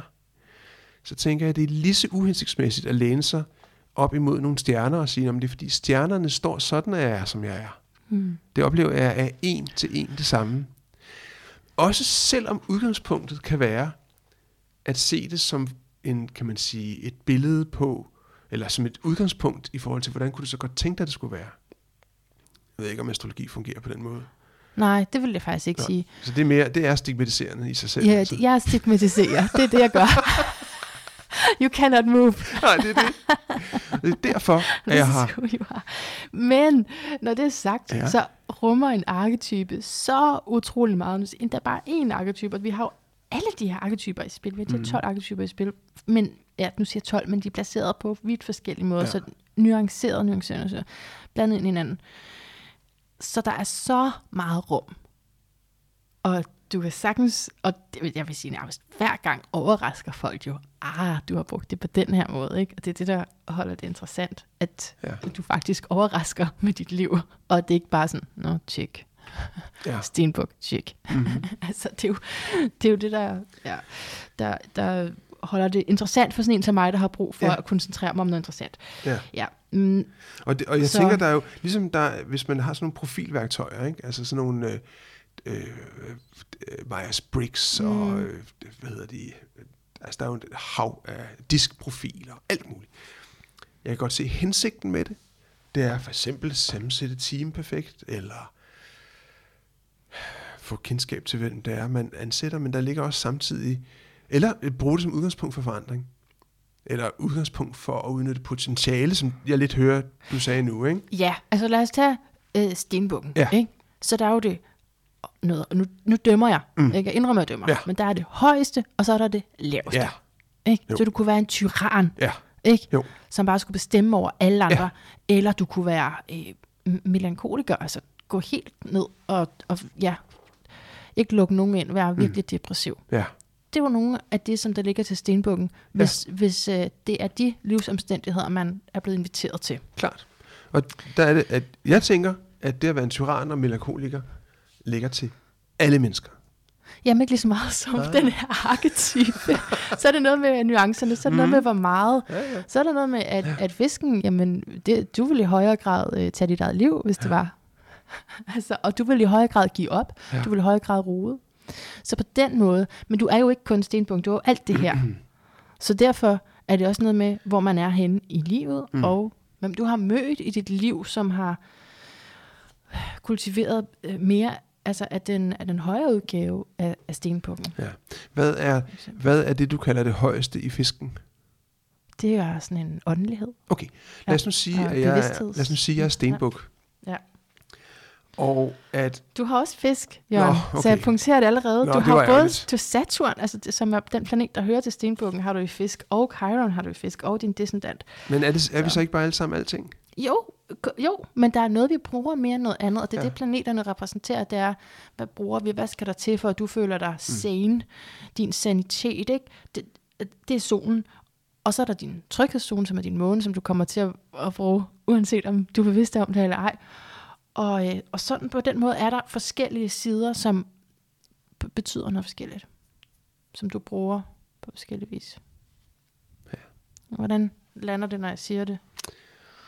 Kan jeg udfordre dig? Det, jeg Jamen, ved, du skal jeg ved udfordre. godt- Jamen, det, jeg vil meget, meget gerne udfordre Jeg ved godt, jeg ikke kan overbevise dig. Det skrev jeg også til dig. Ja, Jeg men nu skal, nu skal jeg jo selv, nu er jeg jo selv et produkt af det, kan man sige, og det er også derfor, at jeg lavede det afsnit af advarsel mod Jørgen Svendstrup, fordi jeg har jo, jeg, jeg sender jo også i min podcast nogle overbevis, altså jeg deler jo også nogle overbevisninger, Ja. ikke? om hvordan virkeligheden er skruet sammen. Og de behøver ikke at være sande. Altså, overbevisninger er jo per definition ikke nødvendigvis sande. Hverken dem psykiaterne har, Nej. eller dem jeg har, eller dem vi andre mennesker har. Ja, de er sande for dig lige der. Ja, de er sande for mig. Og jeg har jo erfaringer, der bekræfter, at de er sande. På nøjagtig samme måde, som du har erfaringer, der bekræfter, at du er et rodehoved. Mm-hmm. Så hvis jeg skal tage min egen medicin, så skal jeg jo udfordres på, at der også kunne være noget andet, der er sandt, end det, jeg tror, der er sandt. Ja. Og det er det, du har gang i. Det er det. Ja. det er det, vi råder rundt Mhm. i. Jeg kunne, der er i hvert fald en ting, jeg kunne have lyst til at sige til dig, Ja. ikke? Om dit Ja. horoskop. Ja. Så du har Mars og Venus sammen. Det i sig selv er en signatur i forhold til at gøre relationer på en ny måde, end man har vist dig i sig selv. Men det jeg vil sige, det jeg vil tale om, er, at det er i vandbærens tegn. Du har også forskellige asteroider og punkter i det her vandbærtegn, så jeg synes, det er ret signifikant. Og jeg kan mærke det, fordi jamen, altså jeg, det er jo det er ud fra at have hørt den her seneste podcast, det er især, det er især gået op for mig, hvor meget rebel du er. Også. Mm. Ikke? Som det er seriøse menneske også. Så er der, der er Seriøs rebel. ja, seriøs ja. rebel, ikke? Der er noget, som du synes ikke er i orden, og det er det, vandbæren står for, og især nu her med, med Mars og Venus, så er det sådan en commitment til at beslutte at gå sin egen vej. At du gør det på sin egen måde, og stille spørgsmålstegn ved det, som andre tager for givet. Det er det, der ligger i den arketype, som vi ikke nødvendigvis lige vil, eller det, vil, det er ikke en, en del af stenbukken. Mm. Så det er det her vandbær, der giver dig sådan en, en kant af at ture noget andet. Så kan det jo være, at nogle gange stenbukken lige trækker dig hjem og lige siger, at det skal også bevises, ikke? eller det skal også være seriøst. Og det, og det vil øh, vandbæren sådan set også gerne, fordi vandbæren er også sådan en, der, der forsker. Men, men det er den del af vandbæren, som også altså, har lyst til at provokere egentlig også, fordi det er bare, det kan ikke være rigtigt, at vi skal lade stå til. Og, og der er sådan en klar følelse af, jeg vil gøre det på min måde. Og, og det, jeg oplever lige nu, Ja. det er jo, at jeg naturligvis kan genkende de ting i mig. Uden sammenligning i øvrigt, ligesom jeg også kan genkende det i de der fire linjer i familiejournalen. Ikke? Jeg kan godt genkende det. Yes, så kan jeg sætte hak ved det. Så tænker jeg, ja, jeg er alligevel sådan en... Jeg er jo faktisk, det er jo det, jeg er. Jeg er jo sådan en rebel, der også er seriøs. En seriøs rebel, der... Og det er jo i det her tilfælde, der tænker jeg, at det er for mig en støttende overbevisning at have. Ja. Ikke? For det bekræfter mig jo i noget, som jeg godt kan se i mig selv. Mm. Mm. Mm. Og lige her bor risikoen. Ja. Fordi har jeg egentlig, altså det at være rebel, kan jo også give nogle knups. Hvad nu, hvis jeg ikke har lyst til at være rebel? Jamen, det er det, jeg siger, at du har stenbukken, som lige trækker dig ja, det tilbage. Det, det, okay, det er en helgardering. Det det er, vi er Ja, det er jo en fuldstændig helgardering. Vi er ude i en helgardering. Ja. Ja, og det er det, der bliver så besværligt, for jeg kan godt selv se det der. Og jeg havde det selv, da jeg var ved at lære astrologi, hvor jeg Ja. sådan var, "Ah, okay. Ja. Når jeg så siger noget helt andet, så kan du også bevise det. Ikke Ja. også? Men Men det er da meget praktisk. Det, det, altså, ja, fordi det er jo også en måde at holde sig ydmyg på overfor, når man, det kan være, at du bruger noget, som jeg ikke lige havde set. Nå, okay, jamen du har også Jupiter der, så det giver jo egentlig mening, at det er det, du bruger i dig selv. Ja. Så, så på den måde er det også at, at gå væk fra, det er noget, jeg virkelig gerne vil repræsentere. En bølge af astrologi, der går væk fra, at vi skal være guruer og vide på forhånd, kortlægge på forhånd, hvad folk skal gøre og hvem de er. ja. Mm. Det er interessant, hvem det er godt for at lave horoskoper. Om det er godt for den, der laver det, eller det er godt for den, der får. Jeg gør alt, hvad jeg gør for at hjælpe. Ja, Altså både om det er terapi eller astrologi, ja. Så er det for at hjælpe. Ja. Og derfor så er det også kontraproduktivt nogle gange, når folk får det i gave, hvis de ikke Okay. selv helt er med på det. Så når nu du har sagt de der ting, du har sagt om mig her, hvad skal, altså, hvad skal, jeg, øh, hvad skal jeg bruge det til? Når, jamen det er lige præcis det, fordi hvis du bare kom på den her måde, og du skulle lige se, om det er noget, så er jeg nødt til på forhånd at sige, man glem alt om at overbevise, Ja, ja. fordi it's not gonna, Nå, men nu, er gonna ikke- nu, nu vil jeg faktisk gerne... Øh, og også måske glem at hjælpe, fordi hvis, Ja, ja. hvis det er en, der ikke helt har Ja, ja, ja. ja. søgt hjælpen, ikke? Ja, Men, hvis men hvad du kunne jeg bruge det til? Jamen så, og det, vi skal faktisk også over til at trække kort, jo, der vil jeg jo spørge dig om at, øh, at stille spørgsmål, at bede om at stille spørgsmål. Mm. Og det samme til horoskopet, jeg, jeg ved at, altså nogle gange kommer folk og siger, bare sig, hvad der er i mit horoskop, men Ja. det er, jeg synes ikke, det er gode sessioner. Nej. Jeg vil helst have, at de siger, jeg står lige på det her sted i mit liv, hvad Okay. skal jeg gøre? Og så yes. kan jeg sige, den her arketype, hvis du lever det fulde af den, så er det sådan her. Mm. Det her, det er faldgruppen. Mm. Fordi ja, du kan komme til at være for meget rebel, sådan så at, øh, at det bliver vigtigere, end at gå efter det, der du faktisk tror på. Mm. Mm. For eksempel Ja. med vandbæren, Mm. ikke? Ja. Ja. Okay. Altså, i stedet for at se det, der adskiller, så hvis jeg skal lede efter noget, der ligesom samler den måde, jeg arbejder på, og den måde, du arbejder på, her, så tænker jeg, at når, når jeg laver den her podcast, nu vil jeg holde, kan man sige, min praksis udenfor, fordi det er en meget, det er en meget metodisk, altså der er jo en meget grundlæggende metodik, men lad os tage Nøglen til din hjerne som podcast. Mm-hmm. Mm. Så det, det er jo såkaldt psykoedukation, ikke? det vil sige, Ja. der, jeg kommer med noget information og noget, nogle perspektiver og nogle muligheder og nogle forklaringer og sådan noget.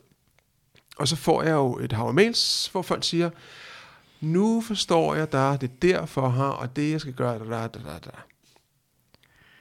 Og det jeg hørte dig sige... Jeg vil også have et hav af mails. Hvorfor sender I ikke et hav af mails? Jamen, det er fordi, jeg stadigvæk, jeg har været i gang længere, men jeg har, der er mange, der synes, Åh, oh, sjov. Ja, ja. Så lytterne, de skal lige Så bare bliv ved. Ja. Ikke? Jamen, når Send du sidder og siger det, du sidder lige nu. Så sidder jeg og tænker, men det er jo lidt det samme, fordi så får jeg, ah, okay, men det er fordi, jeg, jeg gør sådan og sådan, men jeg gør også sådan. Jeg kunne også gøre sådan, jeg kunne også gøre sådan, og jeg gør sådan. Og den situation, så, og så ville det være smart måske at gøre lidt mere af det, det og lidt mindre aktivere det. Altså, det er sådan en, en, et supermarked af nogle muligheder, hvor jeg selv kan drage nogle konklusioner på baggrund af den psykoedukation, Ja. som du tilbyder. Ja, fordi jeg skal i hvert fald ikke drage konklusioner Nej. for dig, men jeg kan godt komme til det. Ja. Hvis du beder mig om Ja, det, ja. så kan jeg godt. Ja, ja. Det ligger lige til højre benet. Mm, og det er der, det bliver risikabelt. Ja, det gør det. det er der, det virkelig adskiller sig fra terapi. Ikke? Ja. At det her, der har jeg faktisk nogle svar ja. defineret. Det kan terapeuter også godt have, Nå ja. har jeg hørt. Ja. Mm. Ja, Så du er stadig sådan lige ved at sige, "Ah, okay, hvordan kan det overhovedet give mening øh, ind i, altså for dig, hvis det var, ikke? Og, det, og der er mit svar igen, hvis du har en klar Ja. Problemstilling, du gerne Ja. vil arbejde med ud fra horoskopet, Ja. så kunne man give dig, Ja. så kunne man sige, ja, men der er en del, så vil jeg gerne give dig ret i, der er en del af det, som er bekræftelse her, ikke? Hvor sådan, jamen det er fordi, at du har den her tendens, har ro på, ikke? mm. Og det du så kan Mhm. gøre, Mm. Ja. ikke? Og det, der så kommer også til at ske, det er, eller hvordan du ja. formentlig vil blive påvirket her lige Mm-hmm. om et par måneder. Så der er også det der fremtidsperspektiv ja. i det. Og det, man kan sige, der er så også spor i det, du fortæller, det er jo, at når du så forhåndsdiskonterer, hvad der så muligvis kan ske, og hvad man så kan gøre, Mm. så er der en vis sandsynlighed for, at det sker, hvis jeg ellers tror ja, på det. ja. Og derfor får jeg konstrueret den virkelighed, der passer. Men Og det er problemet, fint. problemet med det er, at jeg jo ikke taler lige så konkret, som folk gerne vil have mig til at tale. Nej. Så det er meget åbent, så Ja. jeg kan desværre ikke fortælle, Nej. hvornår du møder din kæreste. Mm. Nej. Nej. det kan jeg ikke, men jeg kan fortælle dig, Ja. hvad du kan gøre for at åbne op for Ja. potentialet. Ja. Ja. Ja. Det lyder, ja. det, lyder, ja. det, lyder, det lyder harmløst, og måske endda som noget, der kan bruges til noget, mindre at vi går over den der tynde linje, og begynder at fortælle andre mennesker, hvordan de er, og hvad de skal gøre for at få succes. Fordi så tror jeg helt grundlæggende på, at, vi, at der sker en masse ting. Ikke? Både at jeg bliver passiv i mit eget liv, Ja. øh, og ikke selv tager ansvar for mit liv. Ja, længere. nej, overhovedet ikke. Overhovedet ikke. Men også at, at jeg bliver determineret og tror på, altså, som sagde, at hvis, man, hvis jeg bare har fået at vide, at fisk begår selvmord, Ja, og det er jo også så forfærdeligt. øger ikke? det sandsynligheden for, at jeg vil begå selvmord Ej, nej, nej, nej, nej. som nej, fisk, Nej. hvis jeg Nej. kommer ud af problemet. Jamen, det, vil, jamen, det vil det. Men skal gøre. jeg fortælle dig, hvordan det frisætter? Det er jo, at hvis du har haft den tanke, Ja, ikke? Jo. så er sådan, nå, okay, det er faktisk, fordi det ligger i en arketype Ja. ja. som har per definition svært ved at integrere til det fysiske liv. Så der er rigtig meget arbejde med, der er rigtig meget, jeg kan gøre, Ja. ja. og det er okay, fordi det, altså, der, er- der må ikke være skyld i forhold til det her. Hvilket samfundet jo godt kan give, når man har noget, Ja. ja. som er øh, utilpasset. Ja. Så, så kan du forstå det som en evolutionær proces, du er på, og der vil være skridt til dig, du kan blive guidet til at tage hen imod at blive Ja. ja. mere dig. Ikke? Så, så jeg har bestemt før den linje der, du nævnte. Ikke? Så Ja. bare det, øh, når man får sådan en, øh, når man får sådan en, øh, hvad hedder sådan en, en nål ind i en dukke på Haiti, altså sådan en øh, voodoo-ting, Ja. ikke? Øh, så øger det sandsynligheden for, at de mennesker Ja, hvordan hænger det sammen? Det ved jeg ikke noget om. Hvordan? Det er, det er dybest set det, Fordi vi... vi psykisk hænger sammen, tror du? Eller hvad? N- nej, jeg tænker mere, det er fordi, hvis jeg har fået at vide, at, øh, at jeg vil dø den 24. januar, så vil jeg... Men så skal man jo sige det til den, man har stykket. Jamen, det gør de også nogle gange. Nå, okay. Ja. Ja. Eller også hører de det omveje. Ikke? Ah, okay. Ja, så bliver der frygt og sådan Så noget. bliver det Jamen, frygt, og så den 24. januar, så er jeg simpelthen så Ved du- forsigtig, så der er stor sandsynlighed for, at jeg går ud foran en bil. Nej, men det er sådan noget, vi kæmper imod Ja. i, i astrologi, også på grund af, af tidligere brug af det. Og jeg laver heller ikke fremtidsprognoser Nej. på den måde. Men man kan godt tale om, hvis der er et eller andet virkelig skældsættende, så kan man tale om, hvad kan du bedst gøre for at forholde dig til det her. Men det er aldrig med mm. negativ intent, at der Nej. sker noget. Nej, nej, det er klart. Det, altså, nej, det, det er klart. det ikke. Nej. Det er aldrig bare sådan, nu kommer, nu går Ja. det galt. Nej, overhovedet ikke. Det er alt sammen for, at du vokser og gror, og det bliver bedre for dig at være her. Jørgen, skal vi ikke gå over til, at du stiller et spørgsmål nu, til de der kort, du ser på? Så hvordan foregår det? Jeg skal jeg stille spørgsmålet først? Ja, hvis du kan, altså, så, så de, at der er en arketype på hver af de her kort, ikke? Okay. Vil du trække et, eller vil du trække tre? Jamen, jeg, altså, jeg er blank her, men jeg har brug for lidt... Øh, Hjælp mig. eller er du ved at Du- give mig ansvaret, så jeg Ja, selv skal bestemme, om jeg vil trække tilbage. jeg, vil trække et, jeg vil trække et kort. så. Godt, Ja. et kort. Ja. Så stiller du et spørgsmål, som øh, er sandt. Altså, det skal ikke bare være et eller andet. Nej. Hvornår dør jeg, eller sådan noget. Og det kan astrologi jo heller ikke svare Mm. på. Okay, så øh, mit spørgsmål det er, hvad skal jeg rette fokus på i min virksomhed Empowermind? Og hvad er tidsrammen? I, den, Det næste år, for eksempel? i det, næste, det næste år. Er det et okay altså fra spørgsmål? nu og et år frem. Er det et okay Ja, spørgsmål? det synes jeg. Spændende. Okay, ja, ja. Jeg er spændt. Mm, det er jeg også. Så, øh, så vælger du et kort jo. Jeg vælger et kort, og jeg vælger selv bunke Mhm, farven også. Mm, mm. Så, så skal vi simpelthen have den her. Okay. Vender det om bare? Ja, du må selv bestemme, at det skal være det øverste. Der skal jo ikke være fusk med, sådan jeg havde Nå, lagt. Vel? det er Jeg pakken. prøver bare at beskytte dig her. Du okay. skal jo ikke øh, bagefter kunne sige, at det havde du Det nok også lagt fordi, du havde lagt det. Godt. Sådan der. Hvad er det? Hvad er det? Hvad står der? Aquarius. Ah, du har trukket vandbæren. Du har trukket den arketype, vi har talt om med rebellen. Så hvad skal du Så nu fokusere- lykkes det alligevel at få kuldegysninger. Ja, det hjælper også, når man ligesom selv er involveret mm. i det. Mhm. Ikke? Så vandbæren, så hvad skal du fokusere på det kommende år? Jamen, du er nok nødt til, selvom at du er stenbuk, og du kan også godt lide, at...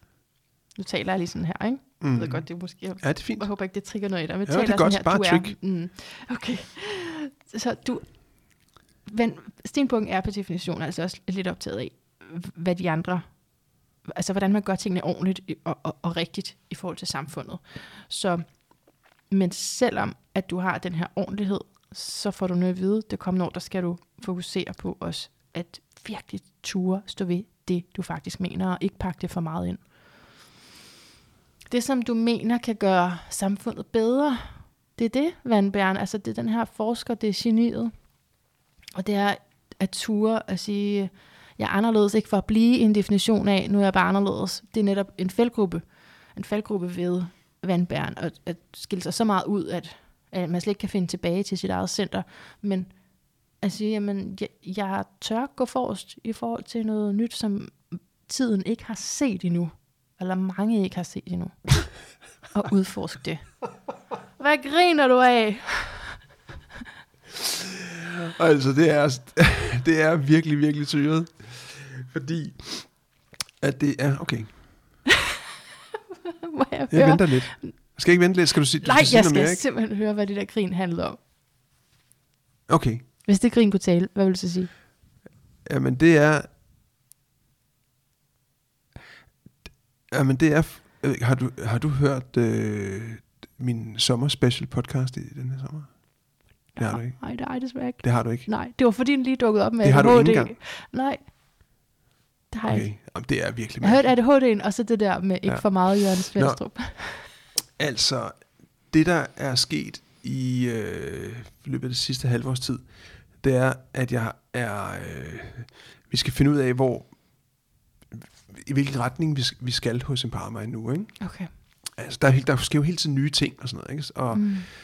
og øhm, så skal vi jo helst være lidt foran og se, hvad, hvad er nye tendenser og så videre. Og det, der sker i øjeblikket, det er noget helt sindssygt spændende. Det er, at for at gøre en meget lang historie ultrakort, da der kom et ban mod narcotics tilbage i 70'erne, så stoppede al forskning inden for psykedelika i hele verden. Inden for de sidste 10 år, 5 år, er forskningen begyndt så småt at starte op igen. Ja. Og blandt andet bliver der forsket rigtig meget i psilocybinsvampe. Over hele verden. Og jeg har taget en beslutning om, Ej. at vi bliver nødt til at være førende i Danmark inden for brug af psilocybinsvampe til at helbrede meget stærk, meget voldsomme psykiatriske lidelser. Hold kæft, Jørgen. Hvor er det kontroversielt. Ja, det, det er meget kontroversielt. Og det er også så kontroversielt, så jeg har været meget forbeholden med at fortælle om det, fordi at det jo også, altså, der hænger så meget fast i de her, kan man sige, øh, øh hallucinogener, altså øh, de her øh, man sige, narkotiske stoffer. Ikke? Det, er jo, det, er jo, det er jo kategoriseret som narkotika. Og, og det udfordrer jo helt, altså kan man sige, har jeg overhovedet, tør jeg gå ud og, og tale om det her? Ikke? Hvad sætter det gang i i forhold til kunder og omdømme og sådan noget? Men forskningen er så stærk, og der kommer nye forskningsresultater næsten hver uge fra hele verden, hvor det viser sig, at, at det, der hedder behandlingsresistent PTSD, depression, angst, afhængighed, alkoholafhængighed, narkotikaafhængighed, der er noget, der tyder på, at det kan kureres med et eller to psykedeliske trips. Guidede. Det er så stærkt. Ej, er det vildt. Ja, det er meget, meget, meget vildt. Og det, og det, er, det er jo ikke lovligt i Danmark endnu, men vi er i gang med at lave et forskningsprojekt, vi skal have godkendt af Forskningsetisk Komité, hvor vi skal ud og, og give øh, svamp, magic mushrooms, til, øh, altså i syntetiseret form, til koldpatienter, altså øh, ældre mennesker, som har så voldsom vejrtræknings, altså lungeproblemer, at de får meget stærk angst og ofte dør af angsten, fordi når vi ikke kan trække vejret, så er det, altså det er livsfarligt. Det er en, det er en sygdom, man dør af. Aha. Og der er hensigten at give de her ældre mennesker, eller meget voldsomt ramt, det er, det er så somatiske syge, ikke? de er ikke psykiatriske lidelser, øh, og så se, hvad psyki- øh, psilocybin kan der. Vi sidder i en arbejdsgruppe lige nu i de her dage og laver forskningsprotokollen færdig for at kunne sætte i gang med et studie. Ej, hvor er det er jo sygt spændende. Der er jo, der er jo både den del, som er det, du beskriver og fortæller om, som jeg bliver nysgerrig på, og så er der den del, at du har truffet den beslutning. Ja, og den er kontroversiel. Ja. Det er den. Det er den. Men det er jo ikke noget, jeg aldrig har hørt om før. Så det, det, der er jo ja, ja. også for din stenbuk noget at basere det her på. Ikke? Der, altså, der, der er noget soliditet. Mm-hmm. Ikke? Ja. Men det er virkelig et nybrud. Og også et skifte for dig. Du siger, det, det er empowerment, der kommer til at gå ind i det her. Ja, det er det på en eller anden måde. Mm-hmm. Ja, det er det. Men det, men det er et spørgsmål, om det er så anderledes end det, end det der egentlig er vores kerneydelse, ja. at vi skal skille det ud og gøre det på en anden måde. Det er sådan set ikke vigtigt øh, her, tænker jeg. Men det, det, tror jeg, det, det forstår jeg nemlig ja. sådan lidt i forhold til, ja. uh, til dit horoskop øh, fordi du har Saturn i fisk, som vi nævnte før. Og i forhold til det med, at der på et tidspunkt der er noget, der bliver aktiveret mere end noget andet, så du er der ikke nu, jeg gør dig ikke ældre, end du er, men på et tidspunkt, så bliver du 58, ikke? Det, det med lidt held, så sker det på et ja. tidspunkt. Og hvad er du, 56 nu? Øh, ja. Det er sådan, ja, 56. lige. Eller er du? Eller, ja, du bliver... Nej, 56, ja. Ja, ikke? Så du bliver 20 ja. så, så det er det er det 58. Det er dit andet Saturn return. Og, og Saturn i fisk, ikke? Så hvis man siger Saturn, arbejde, fisk, det kan, altså det er ikke fordi, det kun er det her, der ligger til arketypen, men en del af arketypen er det åndelige. Og som jeg hører, jeg har jo ikke prøvet det mm. endnu, mm. det er også for dårligt, men jeg har, jeg har jo hørt om, hvad det er, I laver. Så er sådan virkelig at gå tilbage og, og hvile, altså den her retræte, ja. gå, altså helt, gå helt ned, ikke? Ja og lave noget arbejde der. Det er perfekt til fisken. Den der, uh, altså som også øh, er en arketyp for, for søvn, men, men, eller vågen søvn og, mm. og, og, og hele det lag. Og, og det er også fisken, at det du taler om der, går ind under, øh, hvad, hvad kalder man det, psykedeliske stoffer. I høj grad. Ja. Fordi en anden ting, altså udover at kunne helbrede lidelse, så er, lad os sige, angsten for at dø for eksempel, den, den forsvinder typisk efter et psykedelisk trip. Okay. Og det gør den blandt andet, fordi at øh, der kan forekomme en egoopløsning, altså man oplever, at man dør. At selve dør, eller egoet dør. Og når man har oplevet det, så er der ikke noget at være bange for. Hmm. Og, og her er, og det er faktisk det, min sommerpodcast handlede om i år, det er, at her er der, at man har, altså man har siden tidens morgen har man søgt efter det, det evige liv. Og der er noget, der tyder på, at det evige liv er den oplevelse, man får igennem en, altså en psykedelisk oplevelse. Og ja, nu har jeg jo benyttet til at prøve det selv, for at kunne... Øhm, altså fordi, jeg kan jo ikke begynde at arbejde med noget, Nej. jeg ikke selv har erfaring. Og øh, hvornår for det. gjorde du det så? Jamen, det gjorde jeg i, øh, for et halvt år siden. Okay. Og, og, altså, og det er blandt top tre af de vildeste oplevelser, jeg har haft i hele mit liv. Og det er det, folk også siger, det er. Altså, det er virkelig crazy og fedt. Altså, det er og lærerigt. Utrolig lærerigt. Og nu havde jeg jo ikke en, en, en voldsom lidelse, jeg gik ind med. Så jeg havde jo heller ikke nogen helbredelse, kan man sige. Nej, okay, så det er det, der er eksperimentet i det. Ja, Ja, så det er også det, jeg mener med, at man har hørt om det før, men Ja. forskellen er, at det bliver sat op i noget, altså nogen, der virkelig ja her, er kæmper med det, noget. her er det medicin. Ja, Det er ikke, det er ikke et festdrug. nej, Det er medicin. Og det er derfor, det er, altså, for ellers er det selvfølgelig fuldstændig, øh, og potentielt jo også farligt, hvis jeg, altså hvis man, altså der er jo folk, der har, kan komme frygtelig galt afsted med alle de her ja. Forskellige stoffer, Ja. også med svampe, hvis man øh, drikker sig stiv og, og spiser dem og sidder ude på en robåd ude på et hav og sådan noget. Ikke? Altså, så. Så det, men det er meget åndeligt, men det er stærkt åndeligt. mm, ja, ja, men det, det, det, Der er samme, det samme arketype, så du kan tænke sådan i, altså beroselse og overgivelse, altså Ja. det, det ligger der i fisken, så det er bare så fint, at det er implicit mm. i, hvad du arbejder med, og plus at om et par år, så bliver den sådan, så, så tager man et, et nyt step i den arketype, du, du øhm, bliver sat på prøve i den, måske det er en måde at sige det på. Det kan være, at man kan blive sådan lidt, åh, oh, uh, nu kan jeg nu bestå det. Men, men egentlig så er det, hvis du er klar, så gør du noget. Mm. Ikke? Så får du noget til at manifestere sig, Mhm. mm-hmm. som der var blevet arbejdet på før. Så Ja. ja. det er et, et nyt øh, skridt i den her arketype, eller i din karriere. Mm. Og det passer nok meget godt med, at om to år kunne det godt blive lovligt. Mm. Altså, der, der er nok så meget evidens. at Det, altså, det begynder at være lovligt at bruge det som medicin i forskellige stater og lande rundt omkring i verden nu. Hvorfor er det bedre at bruge det frem for ADHD-medicin, for eksempel? Altså, nu er der faktisk ikke lavet studier, så vidt vides, om ADHD. I forhold til Øh, nej, psilocybin. Nej. Okay. Mm. Øh, de primære studier, der er lavet, det er... Men, men det, det er jo kun et spørgsmål om tid. Ja, ja. Øh, men at det er, det er angst, øh, depression, Okay. PTSD, Det var det, du sagde. Ja. øh, alkoholafhængighed, smerte. Så hvorfor er det bedre end angstpiller? Kan man, er der ikke noget, der hedder Jo. Jo, og det er der, altså, og det er det, der er vildt, det er, at det er bedre, fordi i stedet for, at du skal spise en angst- eller en depressionspille hver dag, måske resten af dit liv, hvis ikke du ellers får hjælp til at håndtere den depression på andre måder, så du ikke behøver at være medicineret. Det, det er jo det, der ligger i stigmata, som vi har talt om før. Ikke? Så er den helt kolossale fordel øh, ved psilocybin, det er, at, at, at en eller to oplevelser er tilstrækkelige. Og det, der sker, det er, at man går ind i virkeligheden og møder, man møder grundårsagerne til, at man har det, som man har det, i et ikke dømmende miljø inde i sig selv, og, for, øhm, og slutter fred. Og når jeg ikke længere behøver at være bange, så er der heller ingen grund til at være ked af det. Eller angst. Eller hvad det nu er. Det er meget fint. Altså det, man siger med dømmende, det er jo virkelig noget, vi arbejder med i terapien, ikke? Fordi det kommer man oftest til, når man har været ude for komplekse traumer. Så. At dømme, Ja, selvfølgelig. altså bebrejde sig selv, det som der egentlig, man bliver udsat for. Der, der foregår en del forskning også, og også en del praksis, ulovlig praksis i det, der hedder MDMA. Ja. Som er altså MDMA-terapi. Øh, MDMA, det er jo øh, ecstasy.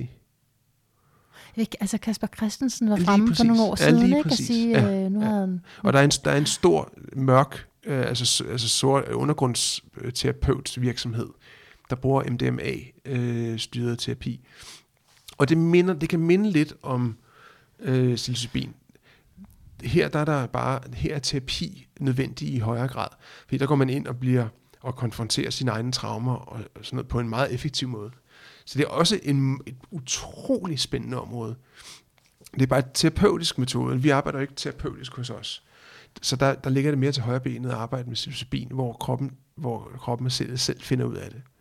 Okay, Og, og, som i virkeligheden, i virkeligheden er et psilocybin-oplevelse øhm, mental træning gange 1000. Ja. Åh, Ja, for man går ind simpelthen ind og, og oplever en, en øjeblikkelig ændring af hjernens neurale struktur. Det kan man måle på hjernescanninger bagefter. At der er fuldstændig nye forbindelser, nye forgreninger, det er koblet på helt nye måder. Og det er det, der sker gennem 300 mentaltrænings praksiser. Er det ikke syret? Jo, det. Hvor er det spændende. Ja, det er meget spændende. Tak meget fordi du, spændende. du, du tillader dig selv at gå ned ad den vej. For Jamen, nu har jeg fået at vide, at jeg skal være Men- modig. Lige præcis. At du skal virkelig bruge den ved det. side af dig selv, ikke? fordi der kan godt være ja. en anden side, der- der lige sådan minder dig om rationaliteten i det, og netop, som du sagde, omdømme. Ikke? Ja. Men, øhm, men det der, that's the future. Så det var et rent hit. Ja, det er jeg glad for. Det er jeg glad for, fordi så er vi ko- kommet ind i det her. Det må jeg nok sige. Jørgen Svendstrup, det sidste spørgsmål i den her podcast, det var det nok også sidst. Det er, hvad din lyd af et bedre liv. Men der er sket en forskel. Okay. At du har et minut til svaret, og der kommer noget, nu synes nogen, irriterende musik under. Men, Okay. altså det er ment som, bare fordi jeg gerne vil lege Wow. wow. med lidt musik. Men så du har et minut til at, at sidde og, og sådan ned i gear. Lyden til det gode liv. Ah, Til bedre liv, husk det nu. Lyden til Be- bedre liv. ja. Så du, skal, du, du giver mig et tegn, når du er klar. Okay. Jo, der kom det. Godt. Så, så starter Der kom simpelthen her. en indre lyd til lige at minde mig om, hvad det var, det handlede om. Fedt. Du har et minut. Værsgo. Ja. Okay. Jamen, øh, så tænker jeg, at lyden til et bedre liv er råbet om hjælp. Og det er ud fra den betragtning, at øh, rigtig, rigtig, rigtig mange af os tror, vi kan klare alting selv. Og det kan vi også til en vis grad. Specielt når vi er ressourcestærke og overskudsagtige ovenpå. Men der, hvor vi, når vi får det for svært, og når ned under den der røde linje, hvor, linje, hvor vi ikke længere kan, helt kan påtage os ansvaret for vores eget liv, som vi talte om tidligere, fordi vi har det for dårligt, så tænker jeg, at forudsætningen for, at livet kan blive bedre, det er, at jeg beder om hjælp. Og at øh, det er okay at gøre det. Og så må jeg håbe, at der er et menneske i nærheden, som har lyst til at hjælpe. Mhm. For det vil være vejen til det bedre liv. Så smukt. Så smukt. Virkelig godt. Er det ikke interessant, hvordan at hjælpe og så offer også ligger til samme arketype? Altså det er bare... Du ved, man hjælper jo også kun... Altså man hjælper jo, når der er nogen i nød. Men du kan jo, så kan du så vælge at burde dig inde i den identitet af at være i nød. Ikke? Ja. Og det er... Og på den ene, på den ene side, så er det at hjælpe et andet menneske er jo, er jo fantastisk øhm, Mm. betydningsfuldt og, og skaber og giver i øvrigt en god sekundær gevinst i form af positiv opmærksomhed. Og samtidig, hvis vi hjælper på den forkerte måde, kan vi være med til at fastholde offeret i offerrollen. Ja. Og sikre dermed, at offeret ikke får mulighed for at komme ud, fordi at hjælperen tager ansvaret for offeret. Nemlig. Og det, er virkelig, og det er virkelig godt at minde sig selv også om, ikke? Mhm. Når, man er, når man er sådan nogen hjælper, nogen, Ja. At det, er faktisk ikke en hjælp, hvis du gør for meget. Altså, Nej. Ja, så det er noget med måden. Ja. Så hjælp til selvhjælp, måske. Ja, ja. Mm. Tusind tak, Jørgen Svendstrup. Jeg synes, det gik bedre den her gang. Hvad synes du? Jeg synes, det gik rigtig godt. Ja. Også sidste gang. ja. Ja. Synes du det? Ja, det Okay. synes jeg. Ja, okay. Jeg var meget nervøs. Jeg er, mindre, jeg er 50 procent mindre nervøs nu. det er godt. Det var en stor fornøjelse. Tusind tak. Mm. Og hjertet tak til dig, der har lyttet med. Jeg havde da forestillet mig, at det ville gå godt, men jeg havde faktisk ikke forestillet mig, at det ville gå så godt her.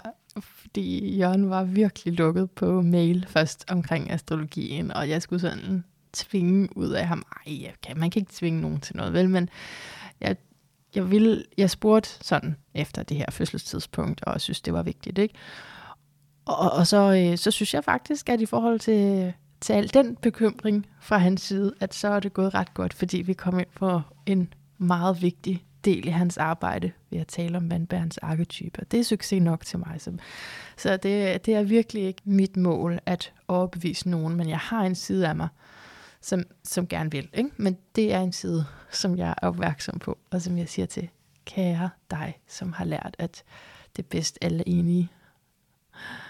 Jeg tror, at du, øh, du hører til i fortiden, faktisk. Og jeg tror, at det kan øhm, støbes om til at stå på mål for det, du selv tror på, frem for at blande dig i, hvad andre tror på. Så, så det, det var, jeg synes, det var en rigtig god samtale, uden at man, man skulle overbevise hinanden om noget. Og så alt det her om ADHD. Hallo, hvad sidder du med som lytter? Det vil jeg utrolig gerne høre, så endelig skriv til mig på lyden af et bedre liv, snabelag, gmail.com. Og nu siger jeg noget, som er rigtig dårligt at lægge til sidst, hvor de fleste har lagt på, ikke? men jeg siger det lige alligevel. Til den e-mailadresse, som altså du kan finde inde i teksten, så derfor jeg tillader mig at sige en hurtig lyden af et bedre liv, snabelag, gmail.com. Der kan du også skrive, hvis du gerne vil have en øveterapi med mig. Det er nemlig ikke særlig dyrt. Det koster 350 kroner, og det er 50 minutter, eller er det en time? Det er jeg faktisk ikke helt sikker på. Måske det er en time. Ja, det, øh, men det er der omkring. Og det er ja, altså øveterapi, noget som jeg er ved at lære, så vi gerne understrege, at jeg ikke er, det vil ikke være ligesom hvis jeg var uddannet terapeut, så, så der, der er en risikovillighed der, der er nødt til at, at være hos dem, som tager imod sådan en øveterapi, men øh, ja, altså det, det skal nok det skal nok blive, blive godt. Så det er bare, at, at jeg mestrer naturligvis ikke metoden endnu. Du er med til at lægge materiale til, at jeg lærer det. Men, øh, men altså, hvor galt kan det gå? Ikke? Det er det, jeg mener. Hvor galt kan det gå? Jeg er sikker på, at du kan få rigtig meget ud af det, selvom jeg ikke kan den til fuld endnu.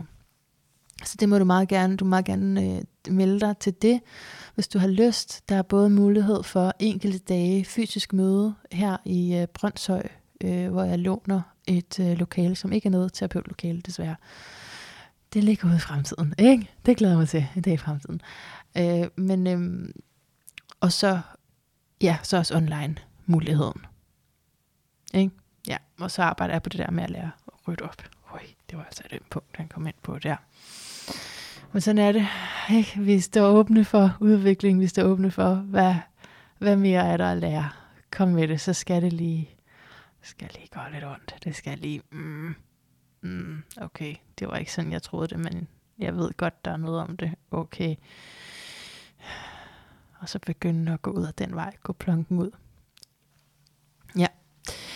Så det var alt for mig. Jeg håber, at, at det har landet et godt sted i dig et dejligt sted, måske et udfordrende sted, lad mig endelig høre fra dig, som sagt. Indtil vi høres ved igen, gentænk alt. Måske især, hvad der blokerer for, at du kan søge den hjælp, du virkelig har brug for.